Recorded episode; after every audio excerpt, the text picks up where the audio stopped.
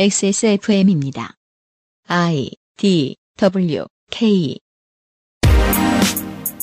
그 아실의 유승균 PD입니다. 한국은 신용카드를 껴안고 일본은 현금을 껴안고 늙어간다. 화폐 개혁에 대한 이야기를 하며 6년 전에 제가 했던 말입니다. 돈 말고도 생각보다 많은 도구와 플랫폼이 세대와 함께 늙고 소멸해 갑니다. 가도부어로 이런 이야기를 할 수 있을까요? 올봄 팟캐 문학관의 주제입니다. 2023년 4월 그것은 알기 싫다를 시작합니다.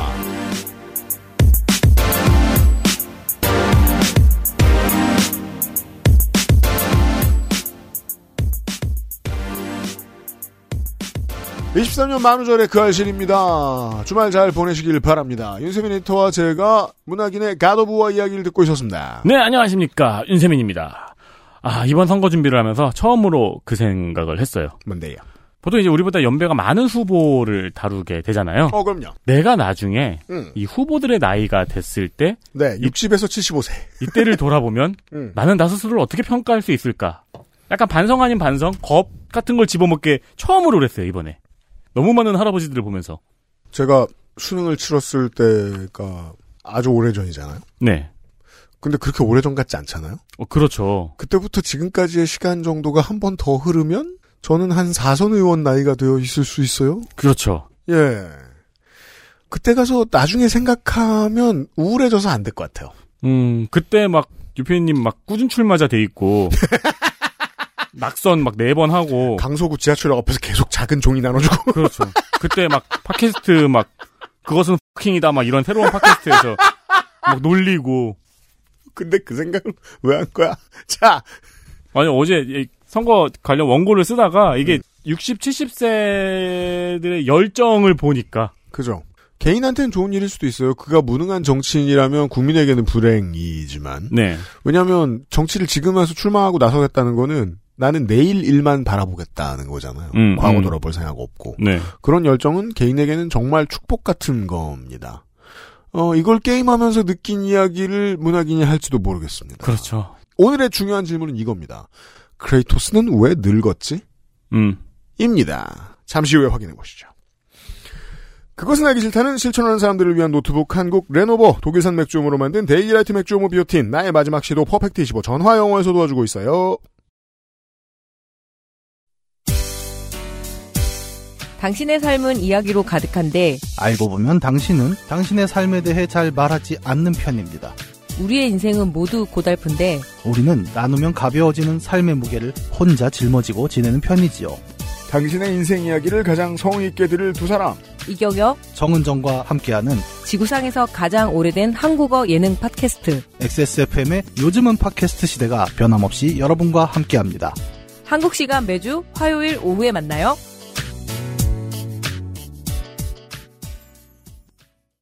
카카오톡으로 지난 수업 내용을 확인하고 반복해서 연습할 수 있습니다. 늘어난 실력을 매일 알려주는 전화 영어. Perfect 25.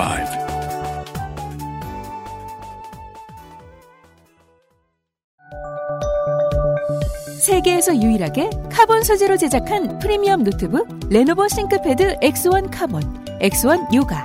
내 비즈니스, 내 삶의 프리미엄을 더해보세요. Lenovo for those who do.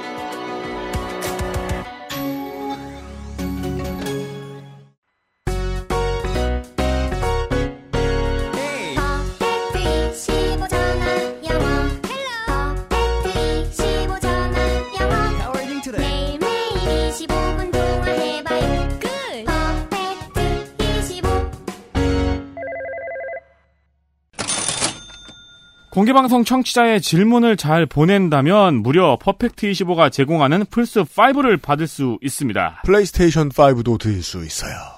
늘 광고에 대한 얘기를 하면은 조용히 있고 싶다는 퍼펙트25. 왜냐하면 손님이 너무 많아서요. 잘 돼서 감당이 안 될 때마다 우린 더 열심히 광고해 드리겠습니다. 그럼요. 스카이프를 통한 1대1 수업. 퍼펙트 25의 까다로운 teaching 테스트를 통과한 우수한 강사진. 많은 분들이 이미 만족하고 계시듯이 결정적으로 너무나 인상적이게 저렴한 가격. 종로에 있는 어떤 회사들과 비교해 보시면 코로나로 인한 언택트 시대에 걸맞는 접촉 없는 영어 강습 퍼펙트 25. 퍼펙트 25는 프리토킹, 스피치, 글쓰기 훈련 등 11개의 과목 중 무려 5가지를 선택해서 강의 진행이 가능합니다. 가능합니다. 사내 복지제도를 통해서 강의 지원으로 영어 공부를 해보신다면은 관련 증빙 서류를 철저히 잘해 드리고요. 이런 건 한두 해본 솜씨가 아닙니다. 저희 게스트들 중에서도 뭐 공부 노동자라든가 음. 해외 출장을 가는 분이라든가 하는 분들이 있죠. 네. 퍼펙트 25의 효과를 톡톡히 보고 있다고 가끔 전해줍니다. 한두 분이 경험해 보신 게 아니에요? 그렇습니다.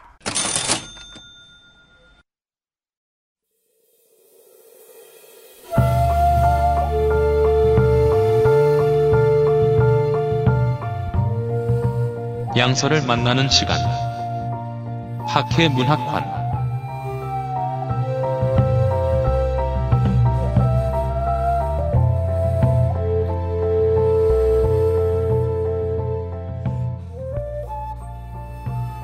우리 사무실에 의외의 좋은 점 중에 하나가 있습니다. 드신 물을 틀면 순식간에 끓는 물이 나오죠. 팔팔 끓는 물이 나오죠. 예. 아무 생각 없이 빨간 거 휙 돌렸다가 불의 지옥을 맛보는 수가 있습니다. AKA 무스펠하임을 경험하는 것이에요. 음. 불의 세계와 이 얼음의 세계가 만나가지고 땀을 줄줄 흘리는 거인이 나와가지고 직간접적으로 관련이 있는 신들의 마을이 탄생합니다. 음.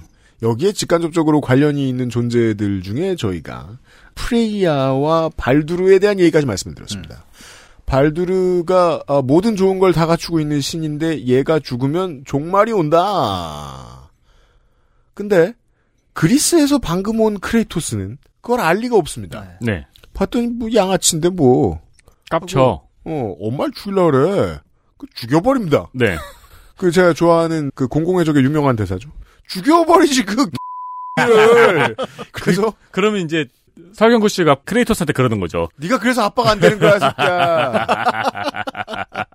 하지만 안타깝게도 크레이토스는 싱글 데디고요. 네. 애를 잘 키워야 되는데 우리 애도 지금 신을 죽이는 걸 봤고 그 신의 엄마도 지금 죽는 걸 봤습니다. 엄마 깜짝 놀랍니다. 음. 여기서부터 이야기가 이어집니다. 3월 마지막 날과 4월 첫날 2023년 신춘문예 시간입니다. 문학인과 함께합니다. 예. 지난 시간에 프레이야가 아들이 죽는 걸 눈앞에서 본 것까지를 이야기를 했죠. 당연히 미쳐 돌아가는 거고요. 음. 엄마 입장에서는. 그래서 이제 뭐 좀 이따 더 얘기하겠지만 후편에서 프레이야는 이 두 자를 죽이려고 계속 쫓아다니죠. 그리고 엄마는 그 자리에서 맹세합니다. 네. 내가 너 죽는 걸 보고야 만다. 네. 그럴 수밖에 없죠. 네. 예. 그리고 굉장히 아이러니한 상황이에요. 그러니까 음. 사실 그렇잖아요. 발두르도 다시 감각을 찾았고 네.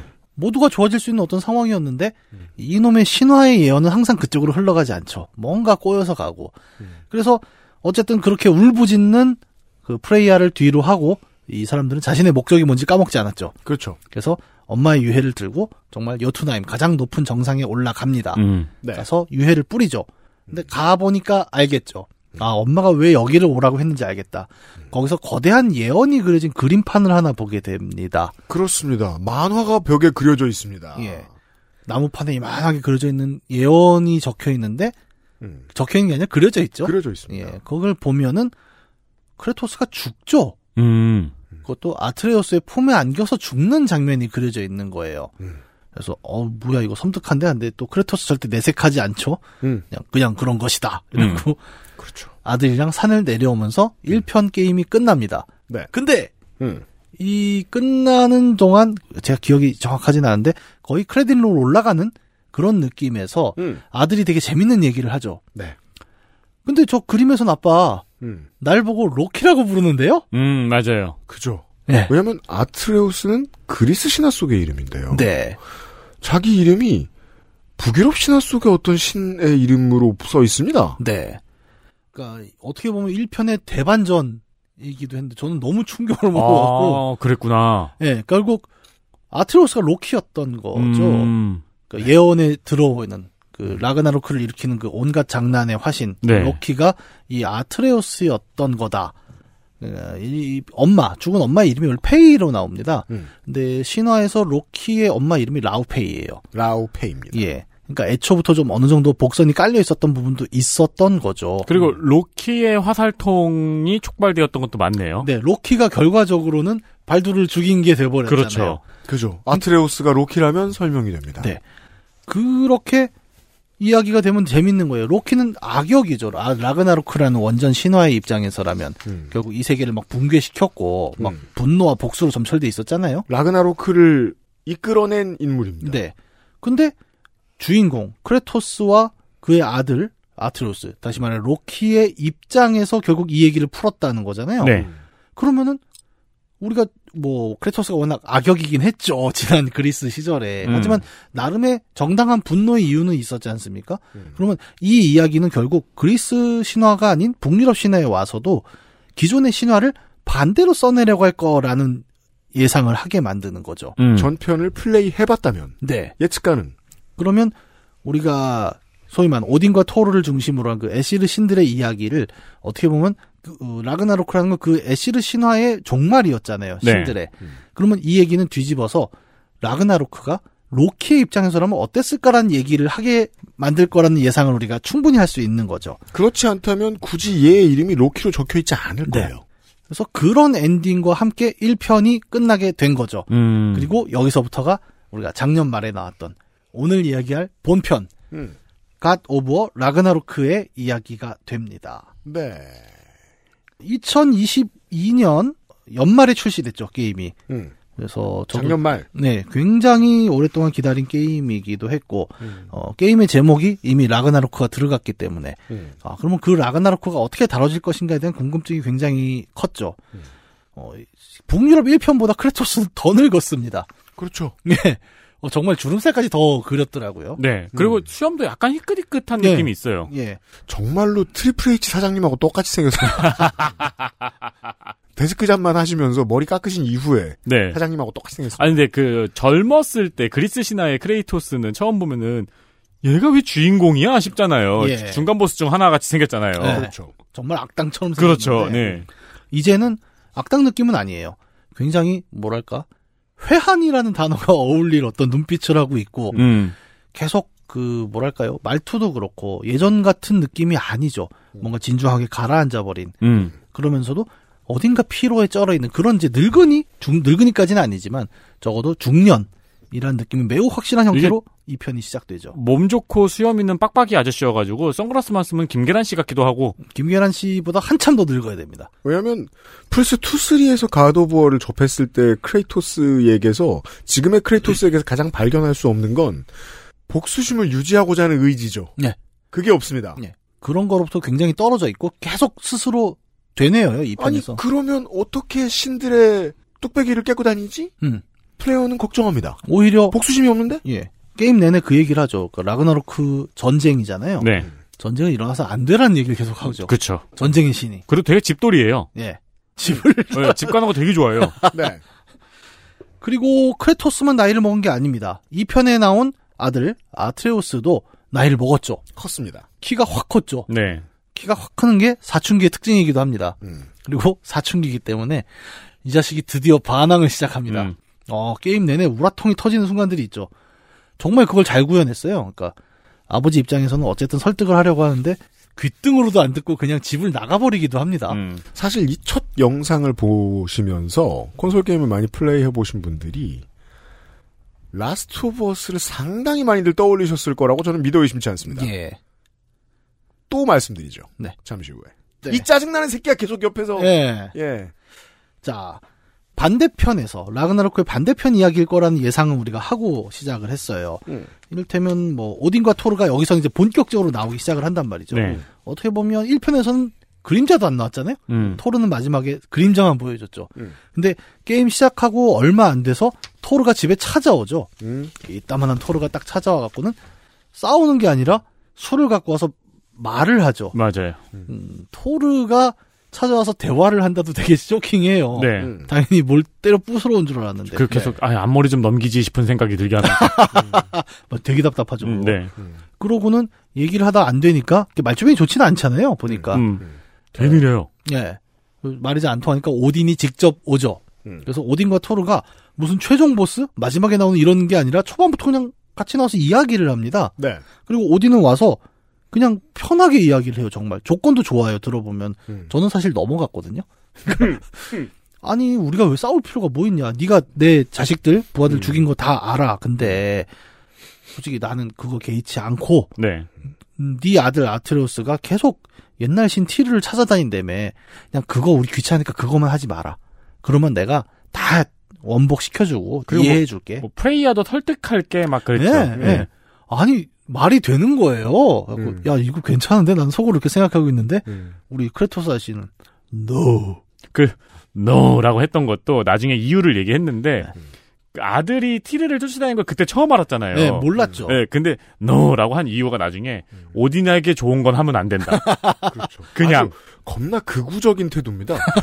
어, 오딘이 와서 다 내주겠다고 했거든요. 네. 음. 오므라이스만 달라. 지금. 그럼 궁금한 건 뭐냐? 당신 여기 술 잘 잘 먹냐? 이 정도 이렇게까지 열어줬는데 노가 나옵니다. 네. 네.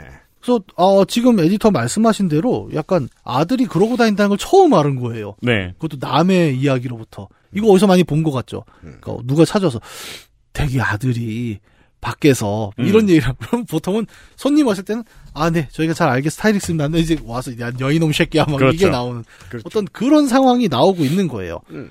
아들이 뻥쳤다는 걸 알게 되니까 일단은 근데 못 믿겠잖아요, 오딘을. 음. 그래갖고 일단은 거절.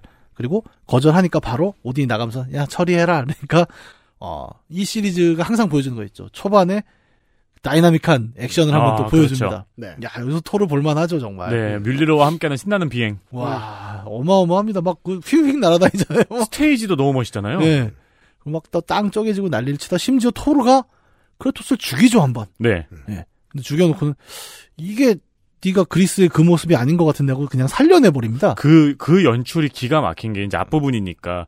토, 크레이토스가 죽은 다음에, 죽은 다음에 나오는 인터페이스 있잖아요. 네, 네, 그게 네. 딱 나와요. 그래서 아, 죽었네라고 하는데 갑자기 대사가 끝은 내가 정해 이러더니 전기 충격으로 살리잖아요. 묘리를. 심장 심장 제세동. 제세동 네, 네. 요즘 제세동기라고 안 하죠. 충격기. 네.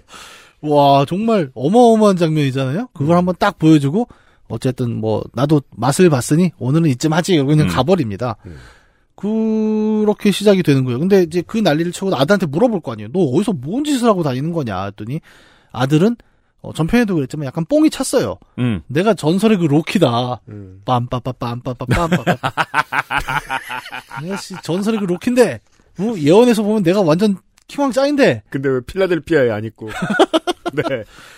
어, 그걸 하고 싶은 거예요. 용사 놀이를. 음. 근데 그걸 하려면 이제 라그나로크를 일으켜서 저 오딘 자식을 없앨 수 있는데 음. 자기가 주역이 되고 그걸 하려면 핵심 키는 티르라는 작자가 갖고 있다. 음. 그럼 우리는 그 티를 찾아야 된다. 이걸 아빠한테 막 설득을 합니다. 가끔 그런 신이 있어요. 예언대로 하려고 드는. 네. 네. 왜냐면 예언대로 하면 자기가 좀 멋있어. 왜냐면 보이잖아요. 지금은 쩌리인데. 짱 네. 먹을 것 레- 같으니까. 예언엔 내가 짱이라 그러니까. 네. 네. 왠지 그렇게 가고 싶었던 거죠. 음.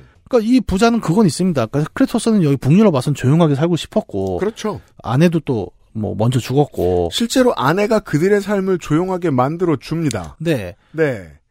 그 결계를 쳐놓잖아요. 어, GPS에 안 걸리는 존으로 만들어 줍니다. 음, 맞아요. 예, 그 신 찾는 GPS에서 신들이 자기 남편과 아들을 못 찾게 만들어 줬다가 네. 죽음과 동시에 그게 풀려버리죠. 아내의 죽음과 동시에. 네, 그렇죠. 그래서 어떻게 보면 전형적인 주인공 서사죠. 조용하게 살고 싶었는데 안 되겠구만. 약간 그런 상황에 놓였고. 지은 지가 좀 너무, 뻔한 얘기예요. 지은 지가 너무 많긴 한데. 네. 근데 아니 북유럽에서 뭐 아, 북유럽에서도 죄를 많이 졌죠. 어쨌든 나는 조용하게 살고 싶은데 그게 잘 안 되는 상황이고 그러다 보니까 이제 계속 오딘 쪽 일파들과는 트러블이 있을 수밖에 없는데 아들은 거기서 아니 그 예언대로 그러면 라그나로크가 터지는 거고 그러면 우리가 다 없앨 수 있는 거 아니냐 이렇게 생각을 하고 음. 크레토스는 아 그래도 막 전쟁은 그렇게 쉬운 게 아니다 음. 라는 입장인 거죠. 음. 근데 어쨌든 아들이 뭔가 했다니까 오딘보다는 아들을 믿는 게 낫겠지 하고 함께 그럼 티르를 한번 찾아보자 라고 합니다. 근데 티르는 약간 익숙하지 않은 이름이기도 하죠. 그렇습니다. 네. 티르는 이제 북유럽 신화에서 보통은 아주 메인으로 다뤄지지는 않아요. 그러니까 약간 그렇더군요. 예 에피소드도 남은 게 별로 없어요. 그 저기 펜리르랑 약속할 때 팔 뜯어 먹히는 정도로만 다뤄지는데 음. 뭐 보통 신화학자들은 티르를 어떻게 보냐면 원래는 얘가 주신이었다는 기록이 굉장히 많더라고요. 어. 예. 근데 어 오랫동안 세월이 흐르면서 이제 티르가 전쟁의 신이거든요. 네. 그 북유럽 전쟁의 신이 티르인데 음. 이제 전쟁보다 차라리 농경 혹은 지혜 쪽이 훨씬 더 낫다. 그리고 그런 대중성에 의해서 티르가 점차 밀려나게 되었다. 음. 라는 연구 결과들이 좀 있습니다. 어, 그럼 네. 북유럽 가도브 원해요? 그렇죠. 북유럽의 가도버예요. 마치 이제 제우스의 아버지 누구죠? 크로노스. 예. 크로노스는 뭐 농경의 신입니다만 여튼. 그렇게 이제 실제 신화에서는 약간 밀려난 음. 거 같은 이제 그 게르만 신화 전체에 여, 여기저기 깔려 있다고 하거든요. 네. 근데 어 그런 내용이 게임에 어떻게 반영이 되냐면 실제로 오딘으로부터 밀려났다는 거죠. 음. 오딘이 어디다 가둬놨다는 거예요. 그래서 이제 자기가 짱을 먹고 있는데 피해위된. 네. 그럼 이거를 찾아내면은 우리가 라그나로크를 성공적으로 이끌 수 있지 않겠냐라는 게 이제 아트레스의 생각이었던 거죠. 자, 그러면 이제 그리스 전쟁의 신이잖아요. 네. 궁금합니다. 야, 그럼 북유럽 전쟁의 신은 누구냐? 개셀까? 네, 한번 만나보고 싶지 않겠어요? 저는 그런 게 있습니다. 제 이름이랑 똑같은 이름이 있어요. 음. 그러면 이 사람은 뭐 하는 사람일까 되게 궁금하잖아요. 검색을 해봅니다. 뭐 연구하시는 분이 계시더라고요. 그래서 옛날에 이명박 씨들 싸이월드에 다들 비공개해 놓으시고 저 아니에요 눈물 눈물 이렇게 프로필 쓰시고 네. 그럴 필요 없습니다. 아무튼 도장을 깨지 않으면 네. 크레토스는 장사를 못하기 때문에 예. 도장은 깨야죠. 네. 그래서 이제 티르를 찾아 나서기로 해요. 근데 이 과정에서 또 모험이 계속 이어지는데 크레토스 입장에서는 계속 아들을 훈육해야 되는 입장이잖아요. 네. 그러다 보니까 이 자신의 스타일을 계속 가르치려고 합니다. 이게 전작에는 없던 캐릭터입니다. 예. 아빠 일. 네. 아빠 일을 하려고 하는데 잘 못해요. 전작에서도 되게 서툴렀잖아요. 음. 근데 전작에선 그냥 말 그대로 보육의 입장이었죠. 완전 어린애였으니까. 네. 근데 이번 작부터는 이제 훈육의 형태가 나와요. 애가 사춘기 정도 되니까. 그래서 전사로서 네가 어떻게 커야 하는가. 소위 말하면 전사의 마음가짐이란 음. 무엇인가. 그래서 그런 장면이 있죠. 그러니까 어떤 전쟁이 났을 때 승리하는 쪽은 누구냐? 라고 물었을 때 가장 큰 희생을 감내하는 쪽이 이긴다. 음. 라는 이야기를 합니다. 그러니까 모든 그런 감정, 그런 희생 이런 것부터 눈을 감고 냉정하고 오로지 자신만의 스탠스로 상황을 파악해야 이길 수 있다. 이게 어떻게 보면 이제 스파르탄의 마인드죠. 네. 근데 이런 걸 계속 가르치는데 아들은 자꾸 아니라는 거예요. 이 아들은 기본적으로 동물을 좋아해요. 동물들의 고통에 막 공감을 하죠. 음, 음. 자기가 곰 싸놓고 막 새끼 곰 보니까 막 울고 막. 그 거기 거기서도 약간 복선 같은 게 숨어 있죠. 예. 그러니까 아들한테 그런 거 신경 쓰지 마라. 그런 거 신경 써서 전쟁에서 이길 수 없다 막 이런 얘기를 네. 합니다. 좀 딱딱한 스타일이죠. 그리고 아들이 막 싸운 상대 중에서 제일 큰 상대가 누구였어요? 그러니까 네. 전쟁은 경쟁이 아니다. 뭐 네. 이런 얘기도 하고. 예. 좀 딱딱하게 가르치는 와중에 이제 아까 얘기한 그 머리통만 남은 미미르가 미미르. 계속 이제 농담하면서 분위기 터주고 허리춤에 있는 예. 말이 많은. 예. 그리고 미미르가 사실은 잘 보면 아트레우스의 성장에 되게 많은 조언을 하고 있어요. 네. 너- 그냥 아는 게 많거든요. 예. 말도 많고. 그런 상황에 이제 계속 모험 내내 이어지게 되는데 결국 이제 티르를 구하러 간 모험에서 감옥에서 티르를 만납니다. 근데 크레토스가 기대했던 그런 티르가 아니에요. 그러니까 거인족이라서 키는 엄청 크잖아요. 보면 한 3m 되게 나오죠. 근데 축 처진 상태로 나는 더 이상 전쟁의 신 같은 건 안 할래요. 라그나로크 그걸 왜 일으켜요? 막 이렇게 그냥 비리비리한 거예요. 그러니까 크레토스 참다 참다 항상 참아요. 참다 참다. 너 같은 게 무슨 전쟁의 신이냐. 그리고 멱살을 잡고 막 소리를 지릅니다. 뭐 지금 어 라그나로크를 우리가 너를 오딘이 너를 이렇게 만들었는데 음. 아, 난 그래도 평화가 좋아요. 그러니까 아이 새끼 막말 만들고 막 이러다가 결국은 이제 집까지 끌고 와요. 일단은 집에다 데려다 놓고 그 다음에 이제 라그나로크를 위해서 오딘과 맞서 싸우는 게 됐잖아요. 라그나로크라는 게. 그러면 이제 소위 말하는 같은 세력들이 모여야죠. 그래서 전편에서 아들이 죽어서 엄청 열받아 있던 프레이야가 프레- 왜냐하면 또 전 남편이고 음. 사이가 안 좋았지 않습니까? 오딘. 예. 그러면 어, 오딘의 적이잖아요. 어떻게 보면. 그래서 그렇죠. 요 여러 가지 갈등 끝에 프레이야도 이 집에 와서 소위 말 라그나르크의 일원으로 합류를 하게 되죠. 이상한 파티가. 예, 이게 적의 적은 나의 동지죠. 그러니까요. 그렇죠. 예. 그런 동지로 계속 사람들이 모여요. 음. 그래갖고 그 신드리의 집에서 모이게 되는데 여기서 정말 라그나로크를 만들어서 이 오딘의 미치광이 독재를 끝내자. 라는 의, 이 음모들이 막 만들어지게 됩니다. 네. 근데 크레토스는 계속 의구심을 품어요. 정말 전쟁이 해법이냐 얘들아. 정말 나는 여기에 휘말리고 싶지가 않다. 음, 음. 왜냐하면 자기는 그 많은 전쟁에서 이미 자기가 어떻게 됐는지 봤기 때문에 이거를 또 하기 싫다가 첫 번째. 사실 처음에도 네. 아들이 티르에 대한 정보를 찾았어요라고 할때 네. 크레이토스는 가만히 있어 시켜 하려 네. 그랬는데 네. 미미르가 아, 사춘기잖아라고 해가지고 떠난 여정이 여기까지 커진 거잖아요 예, 지금. 예, 예. 그런 상황이에요. 그러니까 아들하고도 잘 안 맞고 그리고 자기는 전쟁을 일으키기 싫어하는데 자기가 싫은 것 이상으로 중요한 게 뭐냐면 아들이 거기 휘말리는 게 너무 싫은 겁니다. 네. 네. 왜냐하면 죽은 와이프랑 약속을 했잖아요. 네, 이 아이만큼은 잘 키우기로. 근데 자기가 아무리 해봐도 이게 아들을 잘 키우는 스타일은 아닌 것 같은데 음. 적어도 위험으로부터 좀 막아내야 하진 않겠나. 미국인들이 흔히 말하는 You had one job situation입니다. 그 뭐예요?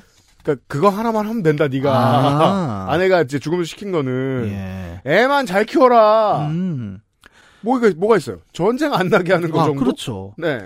근데 문제는 이제 아트레우스는 입장이 완전히 다른 거예요. 자기는 신났습니다. 예, 나는 아트레우스가 아니라 로키 아니냐 로키. 눈이 뒤집혔습니다. 예, 그러면서 계속 아빠 몰래 막 집 나가죠. 음. 나중에는 대판 싸웁니다 아빠랑. 가출 때입니다. 예, 그리고 가출하는데 진짜 뒤에서 저 크레토스가 보이 이러잖아요. 그렇죠. 원래 그게 약간 기억이 있어요. 그러니까 1편에서는 아들을 보이라고 불러요. 네. 그러니까 2편에 들어와서는 그걸 안 하려고 합니다. 음. 그러니까 되게 좀 정 없고 음. 아무렇게나 부르는 거는데 그죠. 너무 열받으니까 거기서 음. 뽀 이러는데 네. 아들이 그러가면 도망을 가는데 음. 집을 나가서 어디를 가느냐 음. 오딘한테 갑니다. 음. 왜냐하면 오딘이 그 집에 한번 찾아왔었잖아요. 그때 얘기를 해요. 아 너 진짜 똑똑해 보이는데 음. 그런 거 하고 싶으면 나한테 하루 찾아와라. 내가 저 그렇죠. 재밌는 얘기 좀 많이 해주고 그럴게. 그리고 정말 그 말을 믿고 아스가르드 그 절벽을 올라가서 네. 찾아가요. 입당 원서 쓰려고. 네. 근데 갔더니 그 꼭대기에서 헤임달이라는 놈을 만나죠. 음. 이 헤임달이 재밌는 캐릭터죠. 그러니까 원본 신화에서는 굉장히 현명한 신, 모든 미래를 예지하는 신으로 나와서 마블 시네마틱 유니버스에서도 네. 굉장히 인상 깊은 캐릭터죠. 아 그래요? 난 못 봤어요. 그, 어, 흑인 캐릭터로 예. 굉장히 멋있는 캐릭터 문지기. 아, 아, 문지기예요. 맞아요. 네네네. 문지기고 그 라그나로크의 시작을 알리는 뿔피리를 갖고 있는 네, 친구거든요. 맞아요. 근데 여기서는 하나도 안 멋있게 나옵니다. 그 기어 올라온 아트레우스를 이 이방인 새끼 쫓아낸다고 막 계속 그러고 있고 음. 어, 제일 열받는 게 공격을 하잖아요. 모든 공격을 예지할 수 있어 다 피하거나 막아내요. 어. 뭘 해도 안 들어갑니다. 그래갖고 그걸로 막 농락을 하고 근데 오딘이 와서 내 손님인데 하고 이제 데려가요. 그러면서 오딘이 자기 거처 지하로 아트레우스를 데리고 내려갑니다. 네. 거기가 뭐냐면 그 거인 미밀가 죽은 자리예요. 근데 오딘은 그 지식에 대한 관계가 굉장히 심하다 그랬잖아요. 근데 그 미밀가 죽은 자리에 뭐가 있냐면 녹색으로 빛나는 세 개의 균열이라는 게 있어요. 근데 오딘이 저 균열 너머에 우리가 정말 궁금해하는 미래, 다시 말해 죽은 다음에 사람은 어디로 가는가 같은 거 있죠. 네. 그런 모든 미래가 저 안에 있는데 저걸 들여다볼 수가 없다. 왜 못 들여다봐요? 그러니까 자기 한쪽 눈을 보여줘요. 그러니까 눈을 잃었다 그랬죠, 오딘이. 그렇죠. 음. 근데 여기서는 그 눈을 왜 잃었냐면 저 균열을 보려고 눈을 들이댔다가 음. 눈이 날아간 겁니다. 조금 바뀌죠. 네. 이야기가. 모티브는 살려놓고 약간 바꾼 거예요. 결과는 같아요. 예. 그런데 저걸 넘어 볼 수 있는 고대 거인의 유물 중에 이제 특수한 가면이 하나 있는 거예요. 음. 근데 이 가면의 조각을 다 맞추면 저걸 넘어가서 볼 수가 있는데 음. 네가 그걸 좀 해볼래? 라고 일종의 과업을 주죠. 음. 근데 이 장면이 굉장히 독특한 게 뭐냐면 크레토스랑 대비가 돼요. 크레토스는 생부잖아요. 네. 근데 생부는 하지 마. 음. 안 돼. 그딴 건 허용할 수 없어. 근데 오디는 뭐랄까요? 유사 부자 관계를 보여줘요. 그러니까 아이의 모든 질문에 대답해주고 아이가 갖고 있는 모든 궁금증에 대해 적이었잖아요 분명히. 네. 근데 다 설명해줍니다. 정말 어, 연출 자체가 그렇게 돼 있어요. 아무것도 나에게 속이지 않고 친절하다. 음. 근데 그렇기에 이제 미미르는 계속 얘기해요. 너 저, 그래서 절대 믿으면 안 된다는 거야라고 하는데 그렇죠. 게임을 하다 보면 저도 어 이거 정말 오딘이 선역으로 나오는 건가 보네. 라는 의심이 들 정도로 너무 친절하고 숨기는 게 하나도 없는 거예요. 음. 완벽하죠. 그리고 실제로 게임 캐릭터인 아트레우스도 중간중간에 원래 걔는 마음이 그래요. 그러니까 내가 항복한 척 와서 사실은 정보를 빼가야지 라는 마음으로 왔는데 뭐 그 막 날아다니는 칼도 주고 막 이러잖아요. 그 정도면 귀가 얇아집니다. 네. 그리고 무엇보다도 아트레우스를 인정해줘요. 음. 그게. 중요하죠. 예. 네. 절대 저기 크레토스는 아들을 혼자 보내지 않았죠 그 전까지. 네. 근데 여기는 어때요? 그냥 네가 가서 찾아와. 음. 그리고 뭐 가기 힘들면 토르를 데리고 가. 이런 식입니다. 악의 과실이죠. 네. 인정. 그러니까 안 그래도 뽕찬 애가 네. 인정을 받으니까 약간 좋은 거예요. 좋으면서도 계속 되뇌이죠. 이 사람은 악당이야. 그리고 이 아트레우스 입장에서 뭐가 제일 크냐면 예언의 아버지가 죽는 게 있었잖아요. 이 전편에서. 음. 그러니까 어떻게든 그 예언을 막고 싶은 거예요. 음. 근데 그걸 막으려면 라가나르크밖에 없다라고 생각을 하는 것도 있는 거죠. 그래서 어쨌든 나는 아버지를 살려야 돼. 계속 그 마음은 또 있어요. 그래서 계속 첩자 노릇을 하자라는 네. 마음으로 오딘 밑에서 살아갑니다. 하지만 점점 끌리는 그 마음. 아 그렇죠. 그게 애매한 거예요. 네. 그걸 계속 좀 드러내고 있어요. 음. 그러다가 이제 집을 떠난 아들이 집을 떠나 있잖아요. 음. 그동안에 이제 크레토스는 뭐 어디 가서 아들을 찾아야 되나 그러다가 무슨 예언자들을 만나기도 하죠. 음. 이것도 굉장히 재밌는 장면이에요. 예언자를 만나면 여기에 연극의 3요소가 다 들어가거든요. 이것도 나중에 뭐요? 한번 음. 과거, 현재, 미래를 얘기하는 세 여신이 있는데 아, 예, 예, 예, 예, 예, 예. 이게 한 명은 크레토스가 말하는 말을 그대로 따라하고 동시에 음. 그러니까 네가 무슨 말을 하든 이미 정해져 있다. 그죠. 현재를 파악하고. 네, 그러면서 막 깨깨깨깨 비웃고 음. 한 명은 네가 앞으로 무슨 일을 겪을 것이다를 얘기를 하고 음. 한 명은 네가 과거에 이렇게 말했지를 얘기를 하는데 정말 약올라 죽겠거든요. 그러면서 얘는 그래요. 예언이란 건 바뀔 수 없어. 네가 세계를 바꾸고 싶다면 좀 더 다른 상상을 해봐야 되는데 네가 무슨 상상을 해도 어차피 다 우리 수 안에 있지. 그건 이제 드라마 고수 옆에서 드라마 볼 때 기분이잖아요. 예. 무슨 일이 있었는지 5편, 6편부터 봐도 다 알고 지금 할 말 딱 맞추고 네. 앞으로 어떻게 되는지 누가 악당인지 맞추고 네. 끝나는 시점 맞추고. 근데 어쨌든 그렇게 왜 보는 거야? 네. 조롱당하는 와중에 받은 예언이 그거예요. 음. 헤임달이 음. 아트레스를 죽일 것이다라는 예언을 받습니다. 음. 그러면 어 그걸 넘어설려면 어떻게 해야 되지? 그러니까 크레토스 입장에서 하나밖에 생각이 안 나죠. 간단합니다. 크레토스는 그렇죠. 헤임달을 죽인다. 그렇죠. 오케이. 근데 네. 문제는 아까 얘기한 대로 헤임달은 모든 공격을 다 예측하고 피할 수 있잖아요. 그럼 내가 죽이러 간다는 거 이제 알았어 얘는. 예. 그러면 이제 가서 막상 뭐 크레토스 주로 쓰는 게 도끼하고 그 블레이드잖아요. 네. 네. 이걸로 아무리 때려도 안 들어갈 거면 다 알고 피할 테니까. 회피를 미리 누르죠. 예.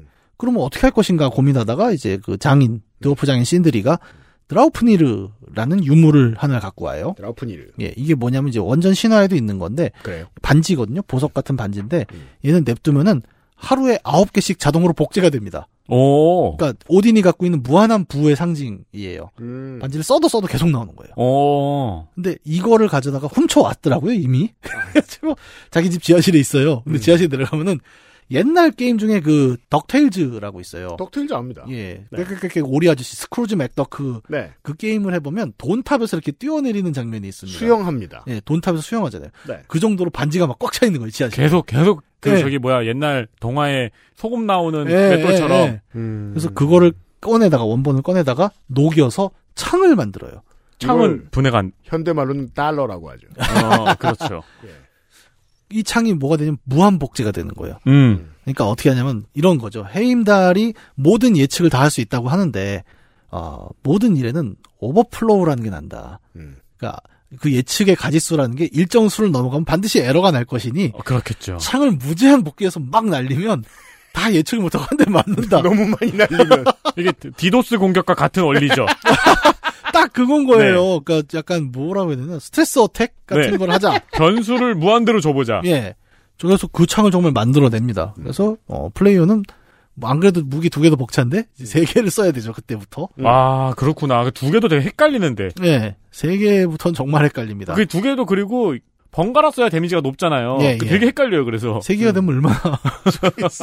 그리고 이제 그 무기를 들고 이제 막 아들을 찾아 헤맨다 결국 만나요. 만나는데 안 죽이려고 하죠. 크레토스는 이제 나는 그런 사람이 아니다. 그리고 아내가 계속 꿈에 나와서 얘기를 한단 말이에요. 우리는 과거로부터 벗어나야 된다. 음. 다른 존재가 되어야 한다.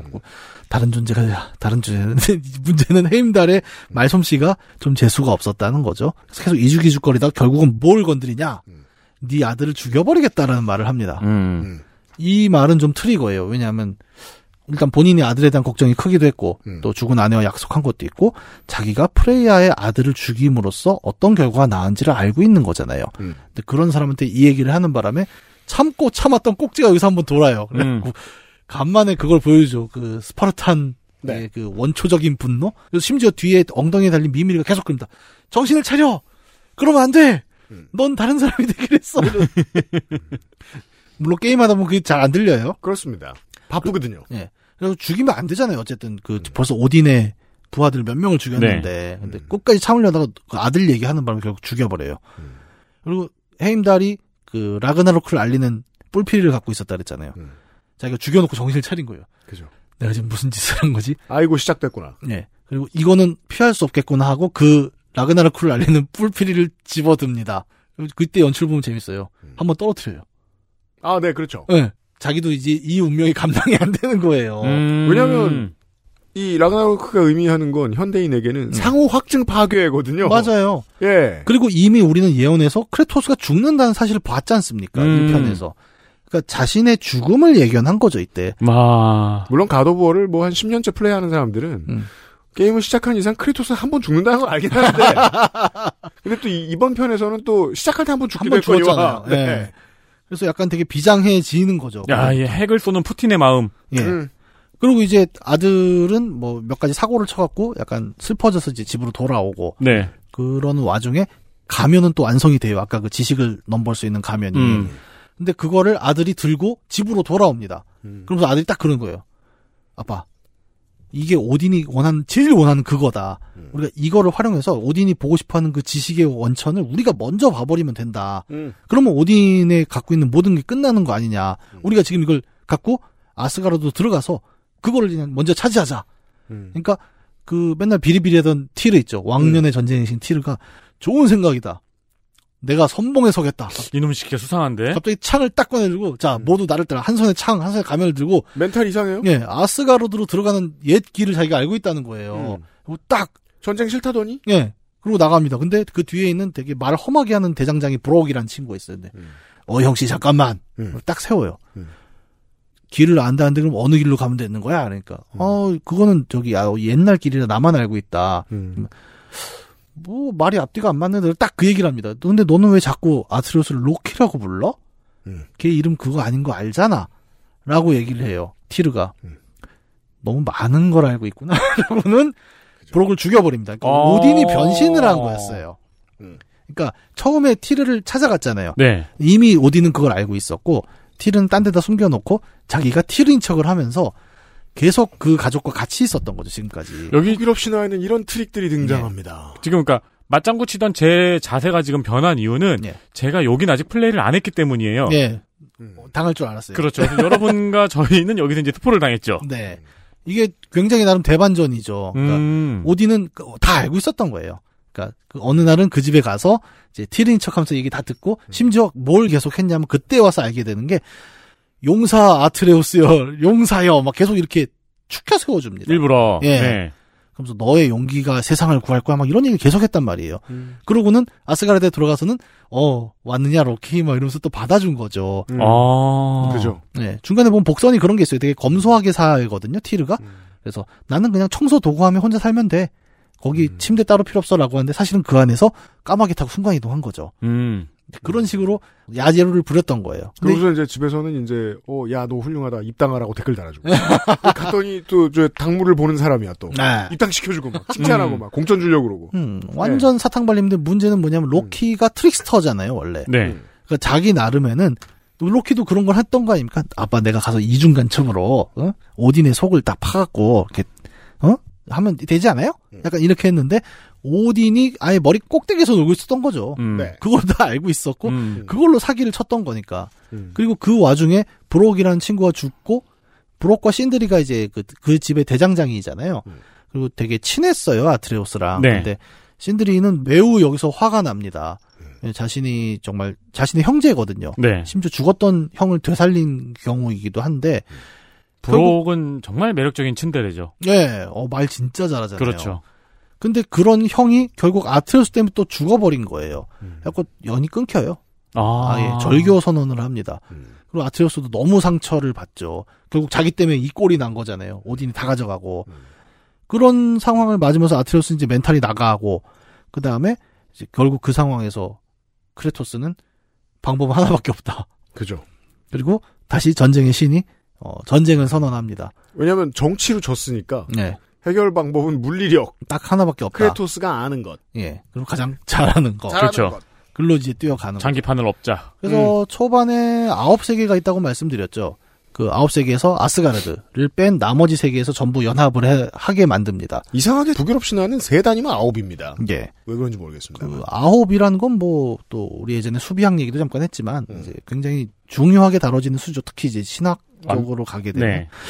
어, 아니, 뭐, 그 얘기는 길게 할 건 아니고, 어쨌든 나머지 8세계가 연합군을 만들어서 오딘을 타도하자가 그렇습니다. 됩니다. 이 라그나로크 이미지가 바뀐 거예요, 지금. 음. 세계의 종말이 아니죠. 여기서는 뭐라고 나오면 정확히 혁명으로 나와요. 그러네요. 네. 네. 민주주의 혁명처럼 그려지네요. 네. 음. 그래서 크레토스가 가장 경험이 많으니까 대장군으로 추대가 되고 전쟁이 벌어집니다. 음. 그리고 아스가르드를 공격하러 가면 그 앞에 미드가르드, 인간들이 음.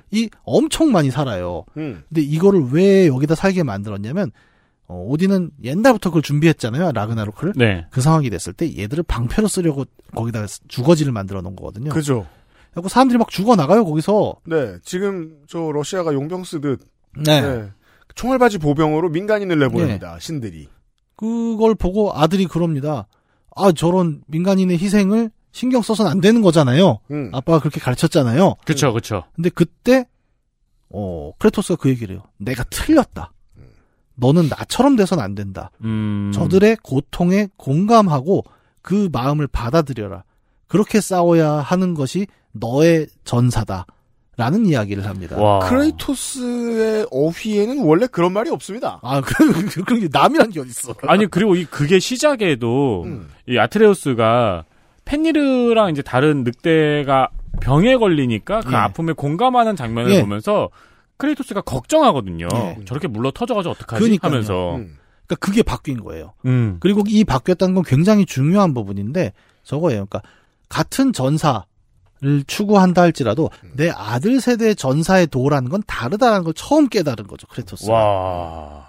그그 지난한 변화. 과정 속에서 그리고 아들과 함께 이 민간인의 희생이 가장 적은 방향을 택해서 들어가고 그걸 말려요 옆에서 그렇게 하면 니네 다 죽는다 하니까 아 우리는 그렇게 정의롭게 죽을 거야라고 음. 그냥 뛰어들어 버리는 거죠. 그리스에서의 크레이토스는 이런 식의 인간적인 업그레이드가 된 적은 없습니다. 예, 그게 너무 충격적인 거예요. 무기만 업그레이드 예. 되죠.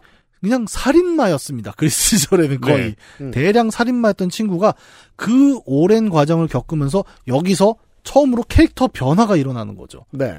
그것도 남을 인정하는 방식의 변화로 음. 완전히 대, 저는 이게 제일 큰 대반전이었어요. 크레토스가 저런 말을 하다니. 그러니까 예를 들면 이제 포에서는 인간적 각성은 한 번 있습니다. 네. 아니 내가 이 죄를 저지르고 막판에 살려 그래? 음. 하면서 스스로 목숨을 끊죠. 네. 그건 그냥 인간적 각성인데 음. 여기 이 장면은 정치적 각성이에요. 예. 크레이토스의. 네. 그 얘기를 자신의 후예인 아들에게 했다는 게 저는 되게 중요한 포인트라고 봐요. 음. 그러니까 어머니 라우페이가 끊임없이 꿈에서 얘기하는 거 있죠. 음. 우리는 더 나은 존재가 되어야 한다. 이 얘기는 크레토스에 대한 이야기이기도 하지만 사실은 둘이 부부 관계라는 걸 생각해 본다면 음. 어, 조금 더 다르게 해석할 수 있는 건 우리의 아이는 우리보다 나은 존재가 되어야 한다는 음. 얘기거든요. 네, 다음 세대를 이렇게 키우자는 말입니다. 네. 그래서 너의 과오는 너의 과오다. 하지만 너의 아들까지도 그렇게 키울 거냐? 다시 말해 너의 다음 세대는 다른 가치관으로 살아야 한다라는 얘기를 크레토스는 마침내 깨달은 거죠. 이때. 그러합니다. 네. 그리고 이제 게임은 최종반으로 가서 이제 최종 전투를 하죠. 토르를 만납니다. 음. 어, 토르와 전투는 뭐 뻔해요. 투탁투탁. 뭐 아니, 잘 만들긴 잘 만들었죠. 네. 근데 이때 전투에서 이긴 다음에 크레토스는 토르를 죽이지 않아요. 그래서 토르가 왜 안 죽여? 그러니까 그 얘기를 또 해요. 우리는 다른 존재가 되어야 한다. 왜냐하면 토르도 아이가 있었거든요. 딸. 음. 너의 딸도 있고 가족도 있지 않냐. 우리가 언제까지 그냥 파괴신으로만 살 거냐. 그리고 토르가 그 말에 설득당해요. 그리고 무기를 내려놓습니다. 아, 생각보다 물러 터졌어, 이 아저씨들. 예. 그러자 오딘이 튀어나와서 토르를 죽여버립니다. 아, 오딘만 빼고 전부 다, 오딘만 호르몬의 영향을 안 받네요.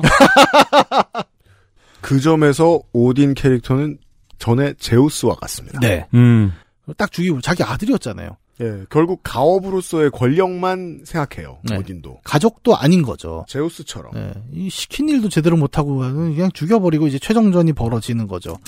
그리고 마지막에 결국 이제 뭐 이기겠죠 주인공이니까 네. 어, 게임을 못하면 지기도 하지만 아니, 못하면 지겠지만. 이제 계속 지지만 계속 살아나서 이기잖아요. 세이브 포인트부터 계속. 네, 그렇죠. 이 최종전 끝에 오딘이 결국 쓰러지죠. 근데 이때 이제 나오는 장면이 그거예요. 오딘이 어쨌든 아트레우스와 굉장히 독특한 관계였잖아요. 네. 아트레우스 입장에서는 분명히 적인데 한편으로는 자기에게 너무 잘 해줬고 음. 어, 마지막엔 대배신을 때리기도 했고 음. 그런 감정이 섞이면서 쓰러진 오딘을 아트레우스가 이렇게 가슴으로 안아서 받쳐줍니다. 음. 그리고 그게 예언의 그림에 나왔던 그 장면이죠. 아. 그러면서 예언이 바뀌었어. 음. 라고 얘기하는데 저는 그렇게 해석하지 않아요. 저는 어느 정도 예언은 그대로 이루어졌다라고도 생각을 합니다. 어느 정도 아버지 포지션이 있기도 했었으니까요. 음, 음. 그런 애증의 관계? 부자 관계라는 게 그렇죠. 완벽한 애도 없고 완벽한 증도 없지 않습니까? 네. 누구나 다 그렇죠. 복잡한 미묘한 관계인데 그런 장면이 나오면서 이제 게임은 엔딩으로 가게 되는 거죠. 음. 그래서 오딘은 죽었고요. 음. 아트레우스는 이제 이후에 라그나로크가 끝났잖아요. 음. 그 대권력이 사라졌기 때문에 뭐 이전에 소외받았던 거인족들을 음. 다시 세우는 작업을 하기 위해서 아버지와 이별을 해요. 음. 저는 이제 제 길을 가겠습니다. 그러니까 아버지가 그래 뭐 잘 가라 하고 크레토스는 마지막에 남은 이제 예언의 그림을 한번 펼쳐보는데 거기에는 뭐가 있냐면 북유럽의 수호신이 되는 크레토스가 그려져 있었죠. 그리 됩니다. 네. 그래서 크레토스는 원래 죽으려고 그랬잖아요. 음. 자기는 완전 파괴와 멸망만을 응? 바라는 거였고 음. 삶의 이유가 없는데 그냥 가족을 만나서 그럭저럭 살다가 음. 그냥 조용히 숨어 살려고 했던 모든 결심이 여기서 바뀌죠. 음. 그래서 다시 전면에 나와서 그럼 북유럽을 지키겠다. 음. 수호신으로. 그러니까 중간에 그런 장면이 나와요. 산 위에서 음. 오딘이 그 크레토스를 한번 만나죠. 그렇죠. 그래서 야, 넌 신이라며. 근데 너를 추앙하고 받드는 사람이 한 사람이라도 있냐? 약간 그런 얘기를 한 적이 있어요. 음. 근데 그때 크레토스 표정을 보면 자기 그리스 시절 얘기를 하거든요. 오딘이. 네가 사람이나 죽이고 막 다 신 목이나 뽑고 음. 도대체 너 같은 신이 어딨냐 세상에. 그랬더니 크레토스가 아무 말도 못 해요. 음. 사실이거든요.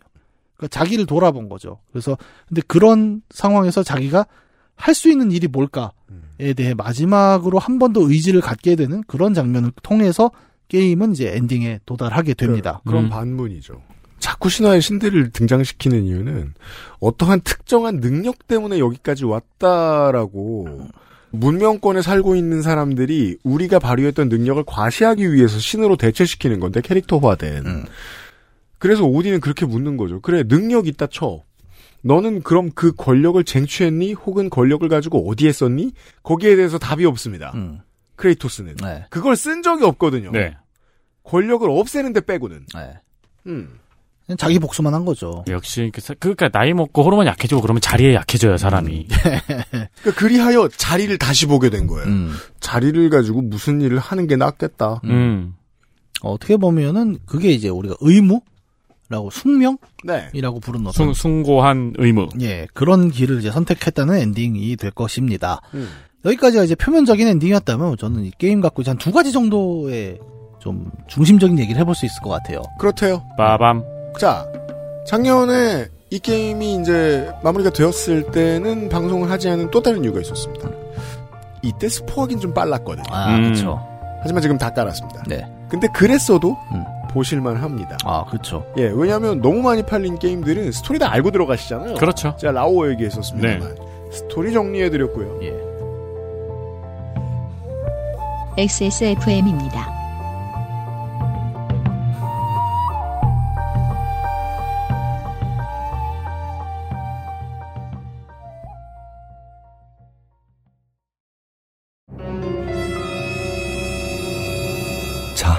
지금부터 머리라는 단어를 입 밖에 꺼내면 죽는 거야.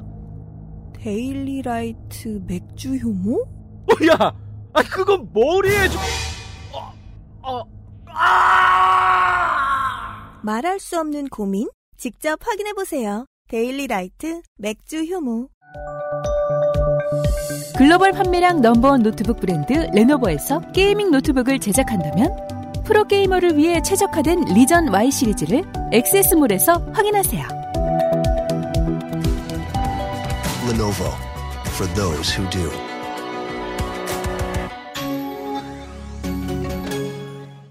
카카오톡으로 지난 수업 내용을 확인하고 반복해서 연습할 수 있습니다.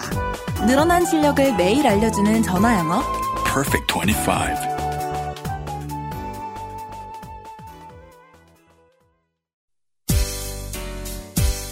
당신의 삶은 이야기로 가득한데 알고 보면 당신은 당신의 삶에 대해 잘 말하지 않는 편입니다. 우리의 인생은 모두 고달픈데 우리는 나누면 가벼워지는 삶의 무게를 혼자 짊어지고 지내는 편이지요. 당신의 인생 이야기를 가장 성의 있게 들을 두 사람.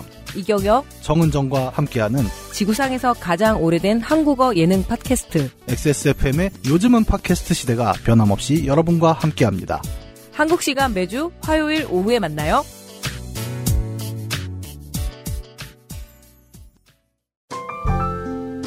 오랜만에 엄마 보고 왔더니 마음이 짠하더라고.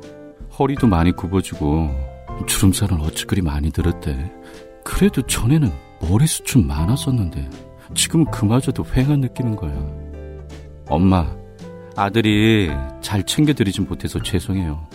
이제부턴 그 중 하나만이라도 제가 챙겨볼게요. 그, 그거 있잖아요. 그거. 말할 수 없는 고민? 직접 확인해보세요. 데일리 라이트 맥주 효모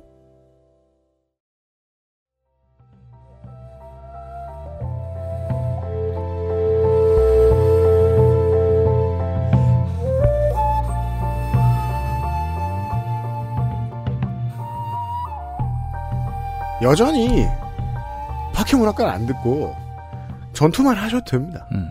Red Dead Redemption이야 말만 타셔도 됩니다. 네. Death Stranding이야. 기울어지지만 않으시면 됩니다. 저는 저 이거 보면서도 Death Stranding 생각했습니다. 네. 왜 어머니를 들고 가니까 이게 저 눈길에 미끄러지나 하면서 네, 그렇진 않더군요. 네. 아무튼 스토리를 말씀드렸습니다. 예. 스토리도 흥미진진하잖아요. 사실 뭐 에디터도 뒷부분은 그냥 오늘 처음 들은 거잖아요. 어, 그렇죠, 네. 예. 아, 안타깝게도 몇 개의 중요한 스포가 터져서 뭐 조금 아쉽긴 근데 하지만 뭐 예상 뭐 가능했을 가- 거예요. 아니, 가- 그리고 이제 파케모나까지 하면은 뭐 그건 각오를 해야죠. 늘 미안한 마음이에요. 어쨌든 근데 이 얘기가 이 가도버 라그나로크란 얘기는 이제 어떤 의미일까 음. 조금 더 곱씹어 보는 시간입니다. 뭐첫 번째로는 뭐 계속 얘기했지만 결국 신화라는 오래된 이야기를 굉장히 전복적으로 해석을 했죠. 네. 그러니까 라그나로크는 신들이 멸망한 이야기야. 아니야. 라그나로크는 신이란 이름으로 자신들의 광기를 행하던 누군가에 대한 혁명적인 이야기야. 라고 이야기는 완전히 뒤집혀 버려요. 그러니까 신화라는 건 완결된 이야기잖아요. 네. 완결된 세계관이고 거기에 자기네 캐릭터 그것도 심지어 크레토스라는 문제적 캐릭터를 던져가지고 깨버리는 네. 작업을 굉장히 성공적으로 수행한. 크레토스가 그리스에 있을 때도 이 개념은 있었거든요. 예. 권력을 가진 어떤 자들이 그걸 남용하다가 크레이토스에게 깨졌어. 음. 정도가 흐릿하게 타격감가한 게 남아 있었는데 예. 이걸 정치적으로 고도화시킨 스토리가 됩니다. 예. 예를 들어 오딘 같은 경우가 대표적이죠. 그 사실은 오딘은 여기서 독재자로 나와요. 잘 보면 굉장히 어 친밀감도 있고 사람이 음. 말도 저건저건하고 똑똑하죠. 음. 근데 그 모든 걸 활용해서 결국 뭘 하냐면 다 사기를 치고 있죠. 네. 그리고 그걸 가지고 사람들을 위하지 않습니다. 자신의 권능으로 뭘 하냐면 자기가 되게 궁금해하는 그 미래 있죠. 그 미래의 균열. 저걸 들여다보는데 뭐가 필요할까 그것만 하고 있어요. 청취자 여러분 많이 그 게임 많이 해보신 여러분 여기에서부터 바이오 쇼크랑 비슷한 얘기가 된다니까요. 음. 이 이야기가 내가 그걸 몰라요. 아 이런 얘기예요. 네. 아 그러면은 네. 성가병을 앉혀놓고 바이오쇼크 평을 시킨 다음에 네, 성가비가 전정기관이 건강하죠. 네. 그거를 듣고 있는 역할 그리고 스포를 당하는 역할. 오딘이란 캐릭터가 완전히 다르게 해석된 거예요. 네. 자신의 권력으로 사람들을 돌보지 않고 오직 자신의 지식, 권력에만 집착하고 있는 어떤 캐릭터가 된 거고. 그래서 로키는 신들의 멸망을 초래한 인물에서 어떻게 보면 그 오딘의 독재 체제를 부숴버리는 새로운 혁명가의 입장으로 나오게 되는 거죠.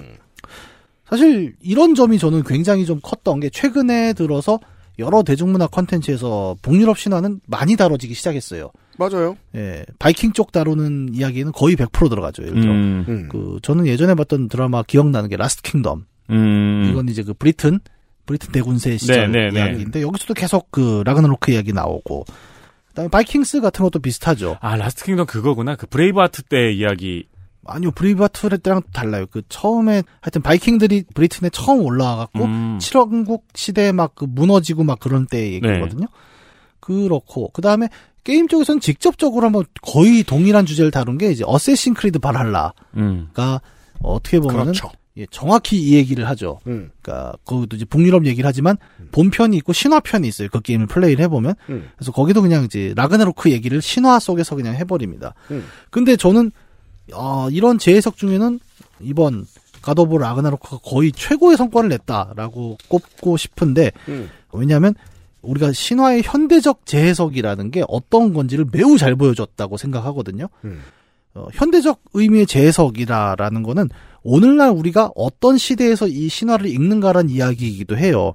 우리는 민주주의가 보편적인 가치가 된 시대잖아요. 네. 근데 아예 이 권위주의 시대의 정치 이야기가 될 수 있었던 신화를 완전히 반대편에서 소위 말하는 정당한 저항과 전복이 용인되는 시대에 그렇죠. 신화는 어떻게 읽혀야 하는가에 거의 정석을 내놨어요. 어. 음. 예.